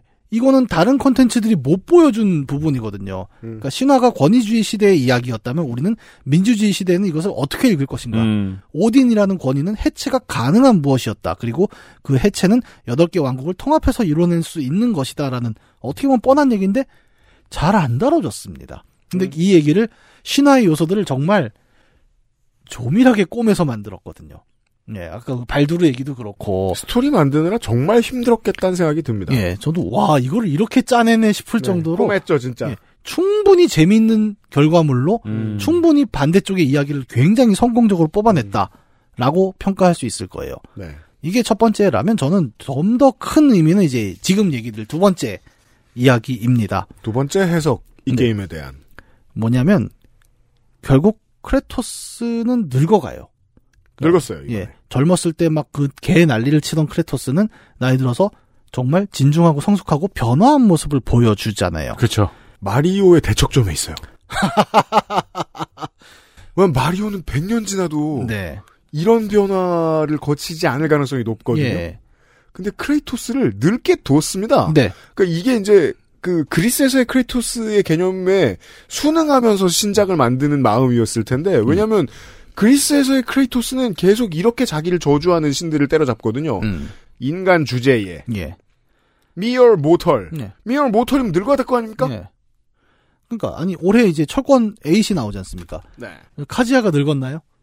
그렇지 않아요. 네. 네. 기본적으로 가상의 캐릭터가 굳이 나이를 들어야 될 이유는 없어요. 네, 모쿠지는 계속 모쿠지입니다. 예. 아니 그거를 나이를 들게 하면은 뭐 100년 뒤에는 시리즈 없어지게요? 그 심지어 그 시대는 변해도 나이는 안 들잖아요. 예, 네. 보통 그렇죠. 근데, 아머킹은 딴 놈이 쓰면 돼요, 가면을. 근데 이 게임에서는 그 지난 그러니까 구작과 신작의 발매 시간 차를 음. 실제 게임 캐릭터를 늙게 만들어버린 어떤 순간으로 바꿔낸 거죠. 실시간을 적용한 거하고 동일해요. 예, 거의 비슷하게 나이를 먹었습니다. 네. 한편 10년 전. 예. 10년 전이거든요. 예. 이 얘기가 저는 굉장히 흥미로워요. 그러니까 젊었을 때죠. 그리스 시대 이제 젊었을 때라고 우리가 부를 수 있게 돼요. 음. 이때는 정말 복수의 눈이 멀어갔고 음. 점점 자기 자신이 갖고 있던 인간성이라는 걸 소멸하면서 사육신으로 거의 거듭나게 되는 과정들이 있었죠. 네. 그리고는 막 복수심이 짱임 이런 예. 멘탈 갖고 있었어요. 예. 그때는 그냥 분노와 살인이 전부였던 청년 캐릭터였단 음. 말이에요. 근데 이런 청년 캐릭터가 북유럽에 오면서 계속 자신의 과오를 돌아보고 스스로를 다드려 하죠. 음. 그리고 항상 회한뿐이었던 자신의 과거로부터 벗어나기 위해서 계속 숨으려고 하는데 네. 이때 아내 라우페이라는 존재가 다른 방향을 얘기를 해주죠. 음. 너의 과거를 인정해라. 그리고 그로부터 더 나은 존재가 되어야 한다. 라는 조언에 그 조언을 이해를 못해요. 음. 음. 1편을 해보면 딱 그렇지만. 음. 근데 그걸 막판에 깨닫게 되는 거죠. 그리고 이런 노력이 제일 중요한 부분. 크레토스 자신의 문제가 아니라 자신의 아들에 대한 방침에도 스며든다. 라는 음. 점이 되게 포인트거든요. 네. 그 무뚝뚝했던 아- 부자 관계를 어떻게든 자기가 개선해 보려고 노력을 하죠. 네. 그리고 제일 막판에 아까 말씀드렸던 대로 자신과 아들이 결국 다른 길을 간다는 걸 인정하게 됩니다. 음. 얘가 나의 복제판이 아니라는 사실을 인정한 거예요. 음. 아들은 나의 소유물이 아니다. 내가 그것을 다 통제하지 못한다는 음. 사실을 인정하게 됩니다. 생각보다 많은 부모들이 그 정도까지 철드는데 실패하죠. 이거 되게 힘들어요. 나도 알거든요. 전 몰라요. 그러니까 내 아이가 왜냐면 사람의 경험이라는 게 뻔하거든요. 그러니까 애가 조- 중학생이에요. 네. 나 중학생 때 이랬으니까 이래야겠네라고 생각하지. 거기서 아이가 저는 유튜브 셀럽이 되겠어요 할 때 어 그래라고 얘기하는 건 굉장히 용기가 필요한 아, 일이죠. 그럼 또 문학인도 보이. Enough. 생각보다 어려운 일이에요. 그리고 실제로 크레토스는 이걸 하는데 거의 10년, 20년의 세월을 썼죠. 네. 그렇죠. 아, 근데 저는 가장 흥미로운 거. 그러니까 게임 캐릭터가 그렇게 나이를 먹어가는 과정은 서술될 수 있어요. 음. 근데 가장 흥미로운 건 이 나이들이 사실은 현실의 플레이어들도 같이 나이를 들었다는 점을 생각해 봐야 된다는 거예요. 그러니까 평론가는 이걸 짚지 않으면 여기서의 가치를 제대로 못 짚은 건 게 플레이어가 플레이하는 이 playable 메인 캐릭터가 음. 왜 이렇게 늙어가고 있지 작품 중에서 예. 이유는 플레이어밖에 없잖아요. 그렇죠. 사실 제작자도 늙었고 플레이어도 늙었고 음. 게임 캐릭터도 늙었습니다. 그냥 우리는 다 같이 늙어왔어요. 아까 철권 얘기하셨잖아요. 네. 아니 무릎 이 늙는 사람이 아니에요. 아, 무릎도 늙어. 내가 지난 무릎은 늙어요. 근데 보는 사람한테는 무릎은 늙는 사람이 아, 아, 그렇죠. 니에요 예. 왜냐하면 철권의 신이니까. 플레이어들은 여전히 똑같은 60초짜리 싸움을 즐기는 거예요. 음. God of War는 예. 달라요. 여담이지만 제가 지난주에 무릎을 잠깐 만났습니다. 아 진짜요? 예. 와 그래서 자세한 얘기는 게임 제너레이션 4월호에서 인터뷰였어요? 네. 와 아, 인터뷰만 했겠습니까 또? 네, 뭐 재밌게 놀았죠. 와 무릎이랑 철권 해본 적 있어요? 어떻게 해요? 아, 야, 케니 오메가가 무릎을 처음 만났을 때 울려 그러더라고요. 나도 울 뻔했어. 평생의 우상. 네. 네.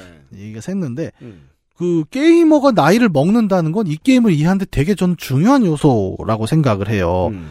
예를 들어 봅시다. 그 2000년대 초반에 그 가도버 시리즈를 생각해 보세요. 음. 그때 플레이스테이션 2였잖아요. 네. 그 때 하던 사람들은 20대였어요. 네. 왜냐하면 그때는 그때의 40대는 음. 콘솔 게임이라는 걸잘 그렇죠. 모르는 세대였으니까요. 음, 그럼요. 근데 지금 플레이스테이션은 누구의 세대인가를 생각해 보면 아빠 거죠. 아빠 거예요. 음. 이게 세대가 변합니다. 어떻게 보면 게이머 세대란 집단이 있죠. 음. 제 나이 근처에 어떤 사람들이 저는 그렇다고 생각을 하는데 시사는 이걸 가르는데 실패하지만 여기선 갈라야 돼요. 음, M세대입니다. X세대고 M세대입니다. 그렇죠. 네. 그 당시 플레이스테이션으로 God of War 1편을 즐겼던 사람들은 지금 장년이 됐거든요. 네. 음. 약간 거긴 그런 것도 있어요. 그러니까 콘솔 게임은 워낙 비쌉니다. 네, 그렇죠. 예, 당장 우리 그 아실 공개 방송에서 플스 두 대가 경품으로 나오는 이유가 뭐겠어요? 비싸요? 돈 주고 사기가 쉽지 않기 때문입니다. 음. 기계만 그런가요? 소프트웨어 하나 사는데 얼마씩 들어요? 돈 10만 원 들죠. 네. 저 지난번에 Hogwarts Legacy 그거를 샀는데 디지털로 10만 원에 샀거든요. 음. 청소년들은 게임 하나에 10만 원 쓸 수가 없어요. 그렇죠. 이건- 그리고 경쟁력에서 딸리는 거예요. 쓸 아. 필요가 없어지는 거예요. 네. 그리고 이건 또 그죠. 이게 또 시장의 문제이기도 한데 음. 플스 2 나왔을 때 그때도 품귀였잖아요. 예. 우리 다 기억합니다. 여기 네. 앉아 있는 사람들은. 그때 플스 2 콘솔 100만 원에도 팔았어요. 네. 신품. 음. 100만 원 줘도 못 구하던 때도 있었어요. 그때도 비쌌죠. 엄청 비쌌죠. 네. 그럼 그때는 왜 샀죠? 다른 대체제가 없었어요. 없었어요. 네. 젊은이들에게. 다른데 돈 쓸 일이 없었어요. 네. 근데 우리는 지금 폰 하나 사죠? 음. 돈 없어요. 젊은이는. 음. 음. 우선 써야 되는 가장 중요한 소비재가 콘솔이 아니에요. 그렇죠. 네. 얼마든지 대체제가 있고. secondary예요, 콘솔. 플스 플- 콘솔을 산다고 해서 음. 화면을 주지도 않고 네. 모니터를 주지도 않고 할 공간을 주지도 않잖아요. 아무것도 없잖아요. 근데 핸드폰은 공간까지 주잖아요. 예. 음. 음, 근데 이제 그건 있죠. 아, 확실히 콘솔 게임들이, PC 게임들이 재밌는 게 많다는 음. 아는데, 어, 접근할 방법이 없으니까 그쵸. 주로 어디로 갔냐면 유튜브 스트리밍으로 가요. 음. 맞아요. 더 저렴한 방법이 있어요. 예. 대리 체험을 할 수 있어요. 예, 훨씬 그 스트리머들이 재밌는 입담과 뭐 리액션을 곁들여서 이 게임을 다 보여주니까 네. 그걸 보고 그냥 게임을 했다고 생각을 해버리는 겁니다. 음. 우리 같은 이제 오래된 게이머들은 야 그게 무슨 게임이냐 막 게임은 막 하면서 해야지. 예, 음. 뭐 그렇긴 하지만 충분히 이해가 될 수 있는 지점이 있다는 거죠. 음. 그래서 실제로 이제 콘솔의 경우가 이게 되게 두드러지는데 음. 2022년에 그 국내 콘솔 게임 이용률 조사 자료를 보면 음. 40대가 20.2%가 콘솔을 경험을 했고 음. 30대가 20.9%, 음. 그다음 10대, 20대, 10대는 10%가 안 되고요. 20대는 18%에 머무르고 있습니다. 그리고 이 10대, 20대가 경험한 18%도 상당 부분이 닌텐도 계열 그렇죠. 머신에 음. 붙어 있을 것이기 때문에 네. 우리가 생각하는 이 문학 장르는 아니에요. 아, 그 닌텐도 스위치의 그 포터블이라는 전략은 진짜 기가 막힌 전략이었군요. 네. 네. 어떻게 보면 모바일과 콘솔 사이를 되게 잘 네. 노리기도 하고 가격도 그렇죠, 사실은. 그렇죠. 작년이 경험한 액박과 플스가 아닙니다. 네. 음.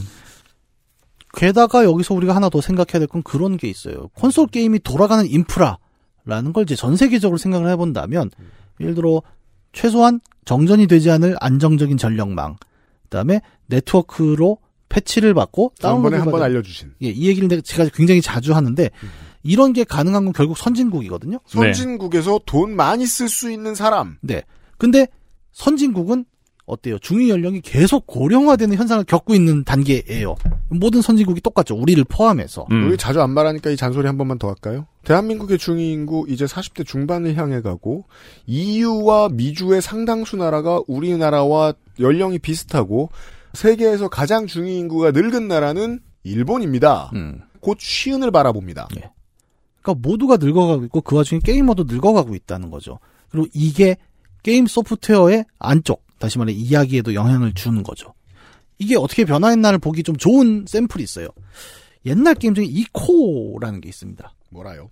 플레이스테이션에 보면 이코라는 게임이 있어요. 음. 이 게임이 왜 히트를 쳤냐면은 이제 주인공 용사가 뭐 공주를 구한다 이런 뻔한 내용이에요, 사실. 근데 얘는 그 공주의 손을 잡고 플레이하는 게임입니다. 이거 기억하실 거예요. 아, 이, 이거, 그, 이 그래픽과 포스터는 기억이 나네요. 예. 네. 아, 이거 알아, 이거 알아, 이거 음. 알아. 네. 예. 워낙 센세이션을 했죠. 예, 그러니까 퍼즐 게임이 퍼즐 게임. 네. 그래서 예. 어떤 때는 공주의 도움으로 뭘 깨기도 하고, 근데 음. 어쨌든 자기는 한 손에 막대기를 들고 적들로부터 이 공주를 계속 지켜야 되잖아요. 근데 음. 그 손을 꼭 붙잡고 하는 플레이 때문에 굉장히 좀 이슈가 됐었죠. 음. 어떻게 보면은 주인공 외에 조력자가 함께 뛰어간다라는 개념으로는 이 게임이 되게 중요한 위치에 있거든요. 음. 근데 이때 둘은 동년배였습니다.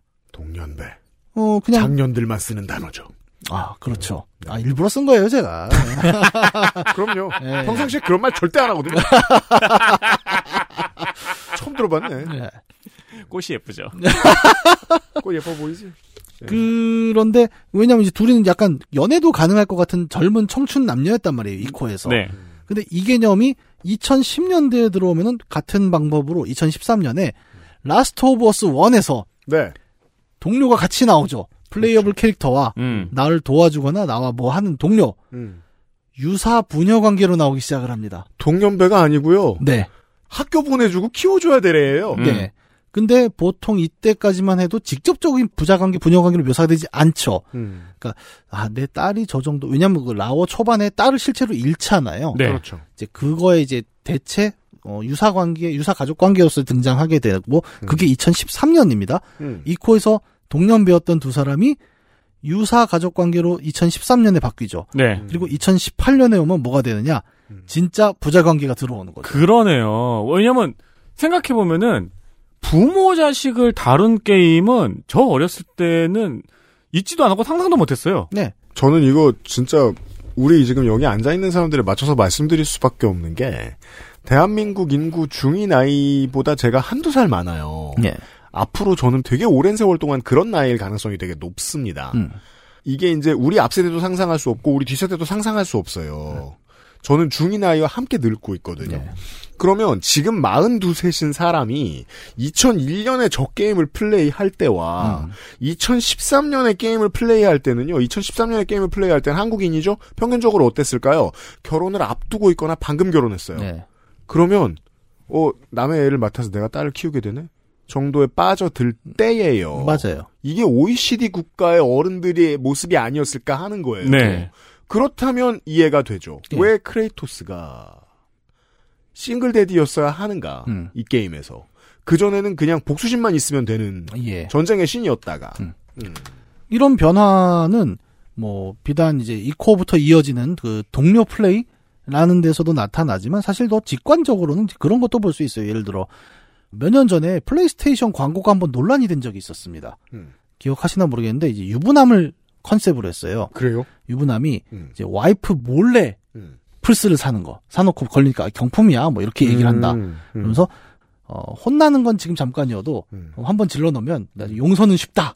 음. 뭐 그런 컨셉을 광고를 해서 사실 욕을 좀 먹었습니다. 뭐 그럴 수도 있을 것 네, 같아요. 그러니까 게이머가 뭐 남성 유부남만 있는 것도 아니고 맨날 음. 유부남을 약간 피해자로 이제 지칭을 하죠. 게임 하는데 뭐 와이프는 게임을 이해 못한다 일종의 스테레오 타입을 매겨서 음. 저도 좀 문제 있는 광고라고는 생각은 했어요. 음. 기분 나쁘죠. 음. 게임하는 여성의 입장에서는.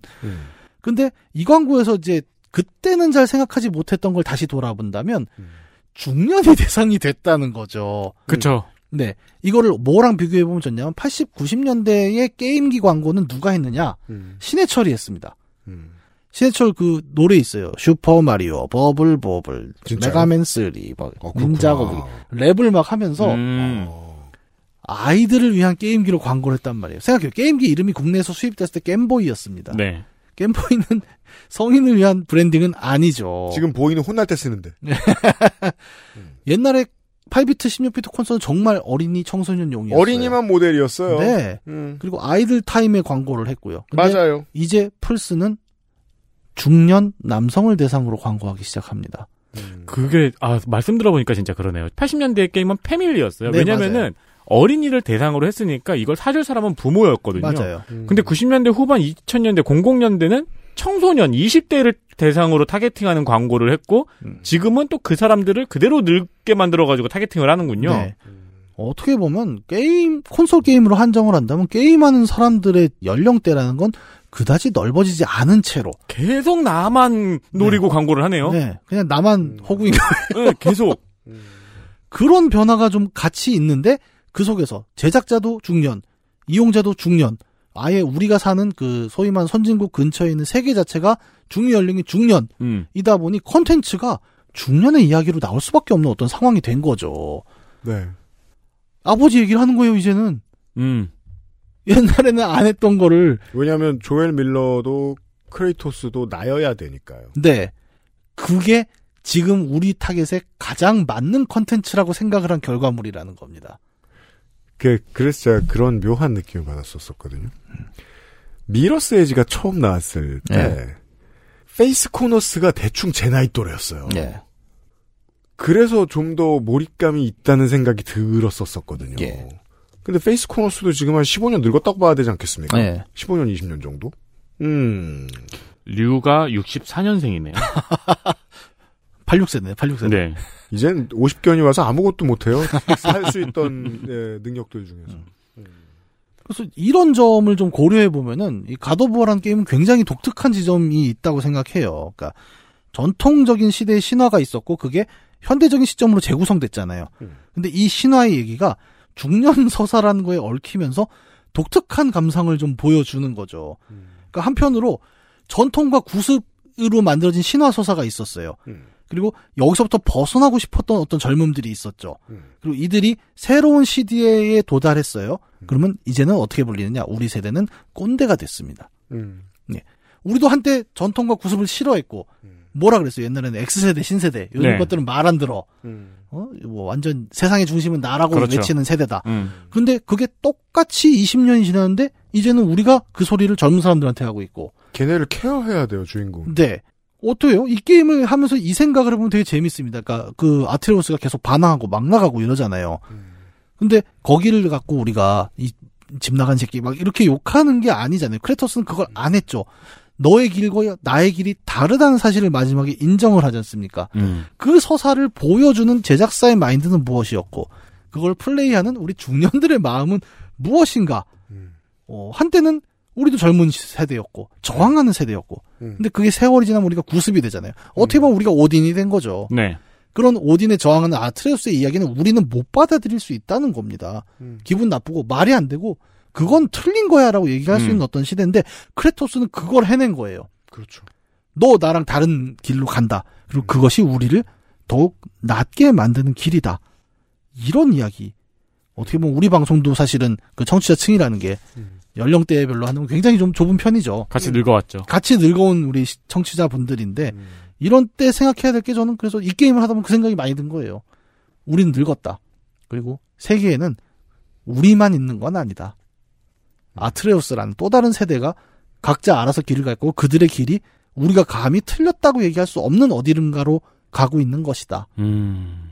그런 생각이 많이 드는 게임이었어요. 2013년에 우리 덕질인이 이제 게임 문학 시간에 서막을 알리는 방송을 준비를 하면서 그 알실 네. 얘기예요. 첫 공개 방송이었죠. 네. 그때 제가 원고를 썼던 게 기억이 나요. 어, 미래의 꼰대들을 위한 방송이다. 라고 썼던 게 기억이 나요. 뭐 그때도 확신이 있었거든요. 근데 이런 확신이었다는 건 지금 처음 확인했어요. 콘솔 게임은 우리와 함께 늙어간다. 아니, 게임이라는 플랫폼 전체가 우리 없으면 죽는 건 아니에요. 예. 아, 하지만 어몽어스로 게임을 시작한 아이들과 원숭이 섬의 비밀로 시작한 전 다르잖아요. 완전히 다릅니다. 가만히 냉정하게 생각해 보면은 말도 안 되는 기계예요. 뭐가요? 게임만 할 수 있는 예. 컴퓨터라니 이렇게 낭비가 심한 기계가 세상에 어디 있어요? 예. 그러게 말이에요. 게다가 비싸고. 비싸고 물론 뭐 뭐 볼 수도 있지만 요즘에 예. 고령화와 자본 집중의 고도화의 결말 어딘가에 서 있잖아요, 우리가. 예. OECD 국가의 어른들이. 그러게요. 우리가 동떨어져 있다는 사실을 작품을 통해 깨닫게 될 줄은 몰랐습니다. 음. 네. 그리고 계속 그럴 것 같은데요? 계속 그럴 것 같아요, 저도. 이게 네. 참 슬프게 또 소니의 사운과도 비슷해지네요. 어, 그렇긴 하네요. 근데 아직까지 뭐 인구가 많다 보니 네. 뭐 쉽게 무너지진 않겠지만. 그러니까 뭐 우리 세대가 콘솔의 문을 닫지는 않았으면 좋겠다는 마음. 그러니까 소니 같은 회사야말로 사내에서 새로운 아트레우스를 찾아야겠죠. 그렇죠. 그렇죠. 맞아요. 소니가 성공할지는 모르겠습니다. 예. 일본 회사들이 그런 거 안 돼 실패하는 경우들을 너무 많이 보니까 네. 모든 분야에 걸쳐서 예. 가이브러시 트리부드도 조엘 밀러도 크레이토스도 결국 너다 라는 결론을 내면서 음. 네. 네. 그래서 제가 이제 올해 안에 반드시 내가 가장 나갔다고 느꼈던 주인공은 누가 있지? 어, 뭐 다 아는 얘기를. 그거 말고 그게 뭘 아니, 나 같아? 프로필부터 바꾸고 물어보든가. 아니 저 16년 둠의 슬로건이 뭔 줄 알아요? 뭐예요? Fight like hell. 그게 어떻게 우리 같아요? 우리 늙었는데 둠의 문제가 그거예요. 그 너무 관념의 세계로 빠져버렸거든. 계속 죽이기만 하면서.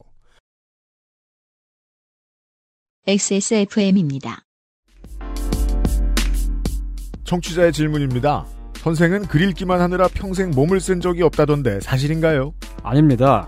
저는 앉은 자리에서 10근의 고기를 먹는 팔척의 거한입니다. 확인하시려면 2023년 4월 8일 토요일 오후 3시 그것은 알기 싫다 500회 특집 공개 방송 세상은 못 바꾸는 시간 15분 파트 2에 와주시면 됩니다. 저 농축산인 타투이스트 도이, 헬마우스, 나성인, 북극여우 소장, 전혜원 기자와 함께 그 알실의 10년을 빛내주신 청취자 여러분을 만나 뵙겠습니다. 예매는 인터파크에서 3월 17일 금요일 저녁 7시부터 시작합니다.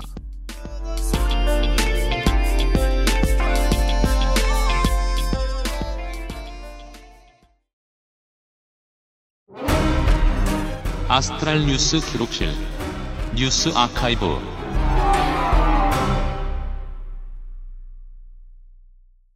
잠시 껴서 이번 주의 뉴스 아카이브를 짧게 진행하겠습니다. 3월을 마무리 짓는 뉴스 아카이브. 네. 2016년 7년 전 이번 주 3월 29일 일본에서 평화안전법제가 시행이 됐습니다. 평화안전법제라고 있었습니다. 안전보장 관련 법안 10개를 개정하고 법을 한 개를 새로 만들었는데 이 한 개는 전쟁 중인 타국의 군대를 후방 지원하는 법이었습니다. 음. 어, 그보다 1년 전인 2015년 7월 여당 단독으로 강행 처리했고요. 네. 네티즌님이 한번 전해드린 이야기입니다. 헌법 구조. 평화 헌법을 바꾸려는 시도 전에 헌법에 대한 해석을 바꾸는 시도였습니다. 그렇습니다. 왜 해석이 중요한가? 기존의 해석을 뒤집고 싶었던 거거든요. 그렇죠. 기존의 해석은 우리는 전쟁 안에 우리는 총 안 들어 였는데 자민당이 아주 오래 전부터 행하고 있는 사실 자민당의 역사와 같이 오고 있는 그러니까 말이에요. 네, 안보 투쟁부터 생각을 해보면요. 네, 우리 애- 애정 클럽 시간에 제가 이 얘기 드렸잖아요. 어, 사실 뒷주머니에 진심을 감추고 있다. 대단히 끈질긴 게 뒷주머니에 진심을 80년간 감추고 있었어요. 그렇습니다. 거의 한 세기 가까이 자민당이 조금씩 조금씩 걸어오고 있는 유니클로 광고에 어, 자막이 뭐였죠? 80년도 넘은 일을 기억하냐고? 네, 자민당은 합니다. 그렇죠. 헌- 평화헌법에 조금씩 균열을 가게 하는 작업이죠. 내용이 다양한데 그 당시 일본에서도 학자들이 갸웃할 정도로 이 개정안이 어렵다는 해석이 있었어요. 왜냐? 해석을 흐리려는 시도이기 때문입니다. 그렇죠. 아사무사. 그렇죠. 간단하게 설명을 드릴까요? 집단적 자위권이나 존립 위기 사태라는 표현. 어렵잖아요. 이거 네. 번역도 되게 힘들었어요. 그래서 뭐 그때 번역을 두고도 막 논란이 좀 있었죠. 음. 기존에는 일본에 대한 직접적인 무력 공격에 대해서 개별적 자위권으로 반격한다고 적혀 있었어요. 음. 이건 이해하기 쉬워요. 음. 일본이 직접적으로 타격을 받으면은 우리가 자위권을 발동한다였어요. 음. 이거를 밀접한 관계의 타국에 대한 공격이 존립 위기 사태에 해당할 경우 집단적 자위권으로 반격이 가능하다. 아사무사. 그렇죠.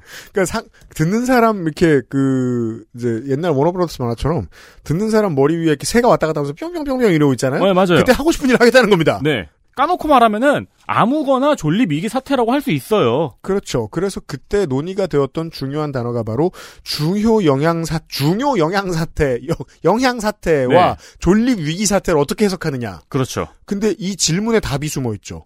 해석은 아무렇게나 한다. 네. 네. 그러니까 단어의 경계를 풀어놓은 거예요. 직접적인 무력 공격이란 단어를 존립 위기 사태라는 단어로 바꾸면서 단어의 경계를 풀어놓고 나중에 아무렇게나 해석할 수 있게 만든 거죠. 이러면 가장 먼저 영향을 받는 건 한반도에 적용되는 법안이죠. 네, 왜냐하면 직접적인 무력 공격이란 말은 해석이 너무 더 쉽습니다. 직접적인 무력으로 도쿄나 오키나와가 총을 맞아요. 네. 폭탄을 맞아요. 그래야 해석이 가능한 겁니다. 그렇죠. 근데 그게 아니고 중요 영향 사태래. 그러면 내가 한 대 맞는 것도 중요 영향 사태고 존립 위기 사태지만 내가 Big Mac을 먹고 싶었는데 두 달 동안 못 먹은 것도 존립 위기일 수 있습니다. 그렇죠. 해석의 range. 아니 남성 여러분 야린다고 안 싸웠어요? 존립 위기. 그럼요. 날 보다니. 네. 부끄럽겠으리. 지난 대선 토론회에서 심상정 후보가 윤석열 후보에게 한반도에 자위대가 개입하느냐는 질문을 던진 이유도 여기에 있습니다. 이 발언은 한미일 동맹뿐 아니고 일본의 평화헌법 개정을 지지하느냐는 질문이었기 때문입니다. 아주 핵심입니다. 헌법 구조, 평화헌법을 소화하려는 일본 국민의 오랜 노력은 존중받을 만합니다. 음. 자민당이 그렇게 오랜 시간 집권하고 있어도 헌법 구조를 건드리는 게 얼마나 조심스러웠는지를 봐도 알 수 있죠. 그렇습니다. 이 내용은 네티즌님이 아주 섬세하게 설명을 드렸던 내용이고요. 아베의 life work.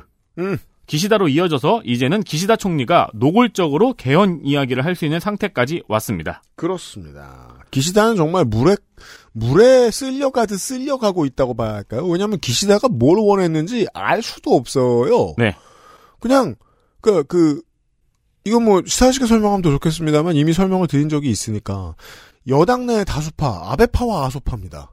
이 사람들의 지지를 못 얻고 본인이 연임할 가능성은 제로예요. 음. 기시다파는 쪽수가 적거든요. 네. 그러면 아베가 하고 싶었던 일들을 계속 이루어줘야 되거든요. 그 중에 제일 중요한 건 평화헌법 무력화입니다. 그래서 여러분, 2023년이 오니까 일본 총리가 시대가 헌법의 조기 개정을 요구하고 있다라고 말했습니다. 네, 아베가 평생 노력한 것에 지금 reward가 돌아오고 있습니다. 이게 역사적인 순간이에요. 음. 자민당이 여기까지 1mm씩 움직여서 여기까지 온 거예요. 국기함 만들 때 쓰는 망치로 네. 땅을 판 거죠. 그렇죠. 아니면 개미, 땅굴을 판 거죠. 개미 한 마리 스테이플러 심 같은 걸로 네. 예.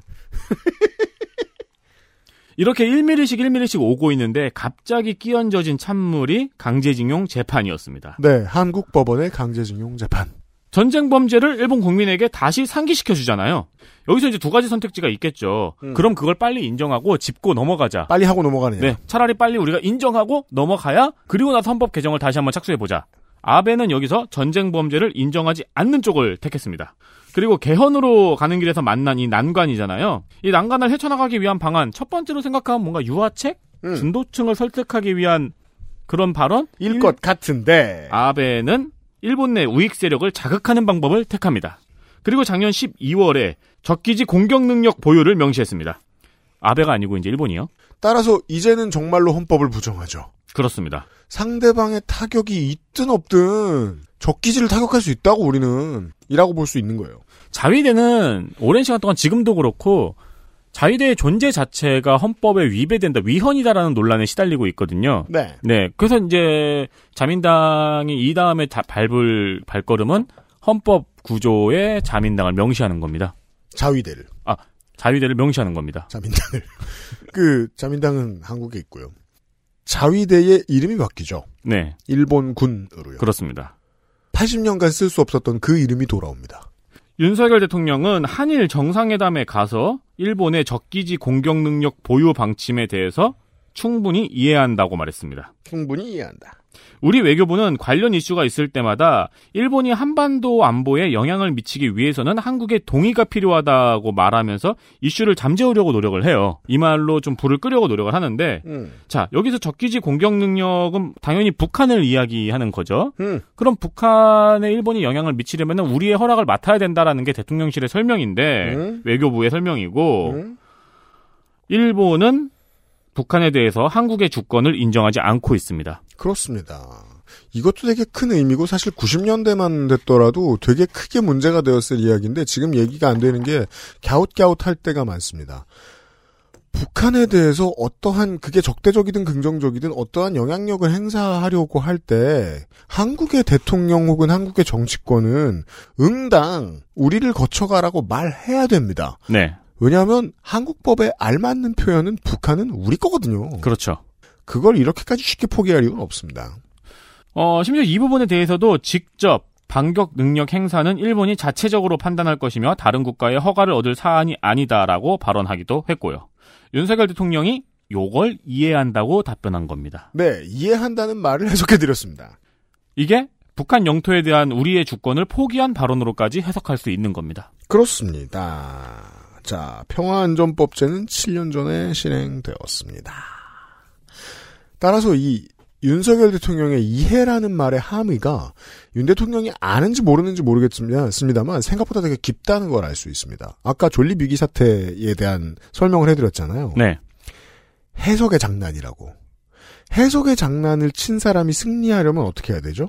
상대방이 이해해주면 승리하는 겁니다. 음, 맞아요. 왜냐하면 상대방이 이해해주죠? 그럼 그때부터 해석의 영향력이 무한대로 확장됩니다. 네. 그때 이게 나올 때의 방위상 나카타니 겐이 있습니다. 나카타니 겐이 했던 말 때문에 그때 시겁했었습니다. 우리나라 언론이 좀 들고 일어났던 게 있었습니다. 이 존립 위기 사태에 대해서 중의원 심의할 때 이제 뭐 대국 저저저 뭐냐 국회 질의 같은 겁니다. 우리나라에 중의원 심의할 때 군사적 위협에 제한되지 않는다.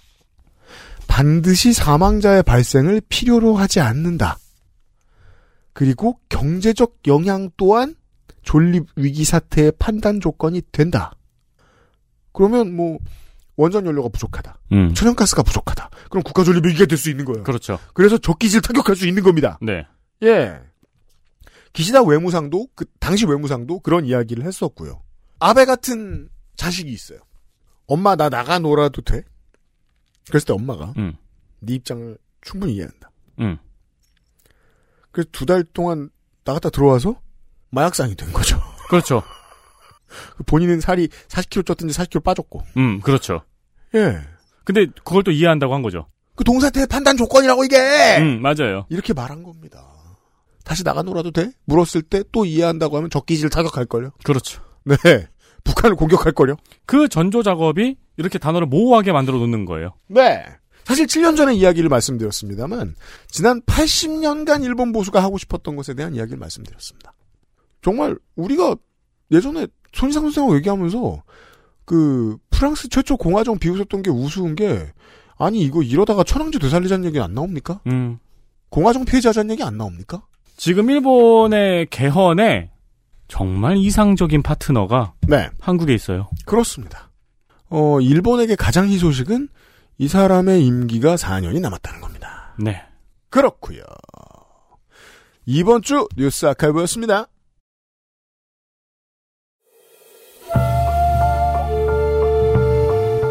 앨런 웨이크 신작이 나옵니다, 올해. 아, 그쵸. 네. 한번 다루고요, 말겠습니다. 우리 굵직한 신작이 너무 많아서 다 까라 그래. 죽을 것 같아, 진짜. 저 게임 하다 여러분 쓰러져 본 적 없죠? 얼마 전에 저픽 쓰러졌거든, 진짜. 와. 이제 슬슬 아드님 예. 시키고 옆에서 보는 쪽으로 그게 안 돼요. 음. 이게 어쨌든 패드를 잡고 아, 다르죠. 예, 직접 컨트롤하지 않으면 그죠. 얻을 수 있는 insight가 굉장히 제한되거든요. 네. 네. 솔직히 말하면 티 납니다. 그냥 게임 안 하고 그냥 보고 말하는 사람들은 티가 나는 게 와, 저 플스 5로 이거 God of War 이렇게 친구네 집 가서 했는데 이 버튼에 저항감 걸리는 거. 깜짝 놀랐어요. 짝깍 걸리는 네. 거. 그게 이제 Horizon. West 이런 걸 하면은 그 활의 장력에 따라 저, 아, 저항감 걸리고 화- 이게 조이스틱 떨리죠. 예. 좋은, 좋은 기계예요. 꼭 공개 방송에서 두 분 네. 받으신다고. 질문 와, 열심히 하세요. 부럽습니다. 네. 아, 일곱 분의 게스트에게 이제 질문 열심히 해주시면 받아가시게 됩니다. 나도 갖고 싶다. 저항감을 느끼시게 됩니다. 아, 진짜 활인 줄 알았어요.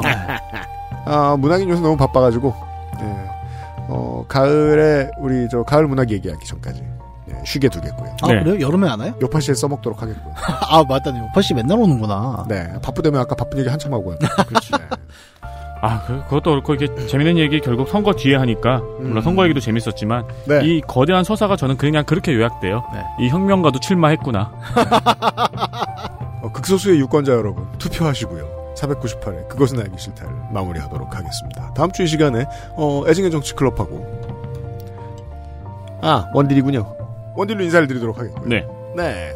아, 그리고 아주 조금 남아 있는 그것은 알기 싫다 공개 방송 티켓 아직도 찾으시는 분들 있으면 확인하시기 바라고. 네. 영상 질문 많이 보내주시고 저희들은 499회 이 시간에 인사드리도록 하겠습니다. 문학인과 함께 물러가도록 하겠습니다. 유승균 PD와 윤세민 에디터였습니다. 이번 주에도 함께 해주셔서 고맙습니다. 좋은 4월 되세요. 이납! 아, 내가 그거 하려고 그랬는데! 아, 이너프만 머릿속에 생각하고 있었는데! 오이! 아, 허. XSFM입니다. I D W K